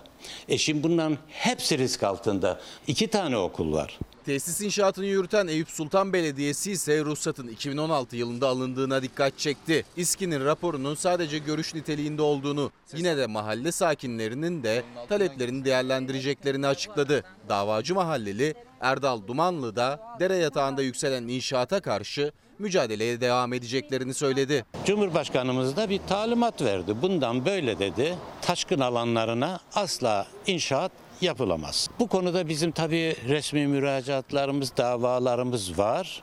Ama birdenbire 25 Temmuz'da bir plan tadilatıyla belediye şu 10 gün zarfında şu hale getirdi. İzel Hanım teşekkür ediyor çevre haberlerine duyarlılığımız için. En önemli hassasiyet noktalarımızdan biridir. Bir de kültür sanatı da ihmal etmeyin diyor. Haydar Ekinek bugün sanatçımızı, ressamımızı ziyaret edeceğim. Kendisiyle sohbet edeceğim. Bu arada yarına İKSV'nin, dün İKSV yetkilileriyle konuştum. Ayşe ile de konuştum. Bakın Doğanızdan İstanbul Müzik Festivali başlıyor. Yarına detaylandıracağım efendim. İKSV Müzik Festivali üstelik dijital ortamda hepimize açılıyor. İzel Hanım da bana bunu sorduğu için teşekkür ediyorum. İki kitap Anadolu Rüzgarı şiir ve öykü seçkisi Ahmet Kurt derlemesi bu. Ve 100 numaralı adam Ali Keklik. Efendim yitirdiğimiz değerlerimizi onların fikir ve ideallerini yaşatarak canlı tutabiliriz her zaman. Suna Kıraç son yolculuğuna uğurlandı. Türkiye'mizin eğitim dünyasının, kültür ve sanat dünyasının, iş dünyasının başı sağ olsun. Gerçekten çok büyük hizmetleri olmuştu çocuklarımız okusun diye. Kadınlarımıza rol modeli olmuş bir isimdir. Ben de dün gittim aileye İnan Kıraç başta olmak üzere İpek Hanım kızı Ali Koç başta olmak üzere aileye sizler adına başsağlığı diledim. Bir Cumhuriyet kadınını, bir Atatürk kızını son yolculuğuna dualarla uğurladık. İdeallere adanan bir ömür sona erdi. Eğitime büyük katkılarıyla iş dünyasında unutulmayacak izler bırakan Suna Kıraç, 79 yaşında hayata gözlerini yumdu. Vehbi Koç'un kızı, Koç Holding eski başkan vekili Kıraç'ı son yolculuğuna iş, siyaset, sanat ve spor camiasından çok sayıda kişi uğurladı. Ben annemin ne kadar evladıysam Koç Holding'de bir o kadar evladıydı. Annem bütün benliğiyle kendini sağlığının el verdiği son dakikaya kadar bu kuruma adadı. Burada gözleri parlardı. 1941 yılında dünyaya gelen Suna Kıraç genç yaşta babası Vehbi Koç'un yanında iş dünyasına atıldı. Türkiye Eğitim Gönüllüleri Vakfı'nın kuruluşuna öncülük etti. 10 yıldır ALS hastalığıyla mücadele ediyordu. 79 yaşında hayatını kaybetti. Yaşamını ailesine, koç topluluğuna ve bu ülkeye adamış olan kıymetli büyüğümüz Suna Kıraç'ın vefatı hepimizi derinden üzdü.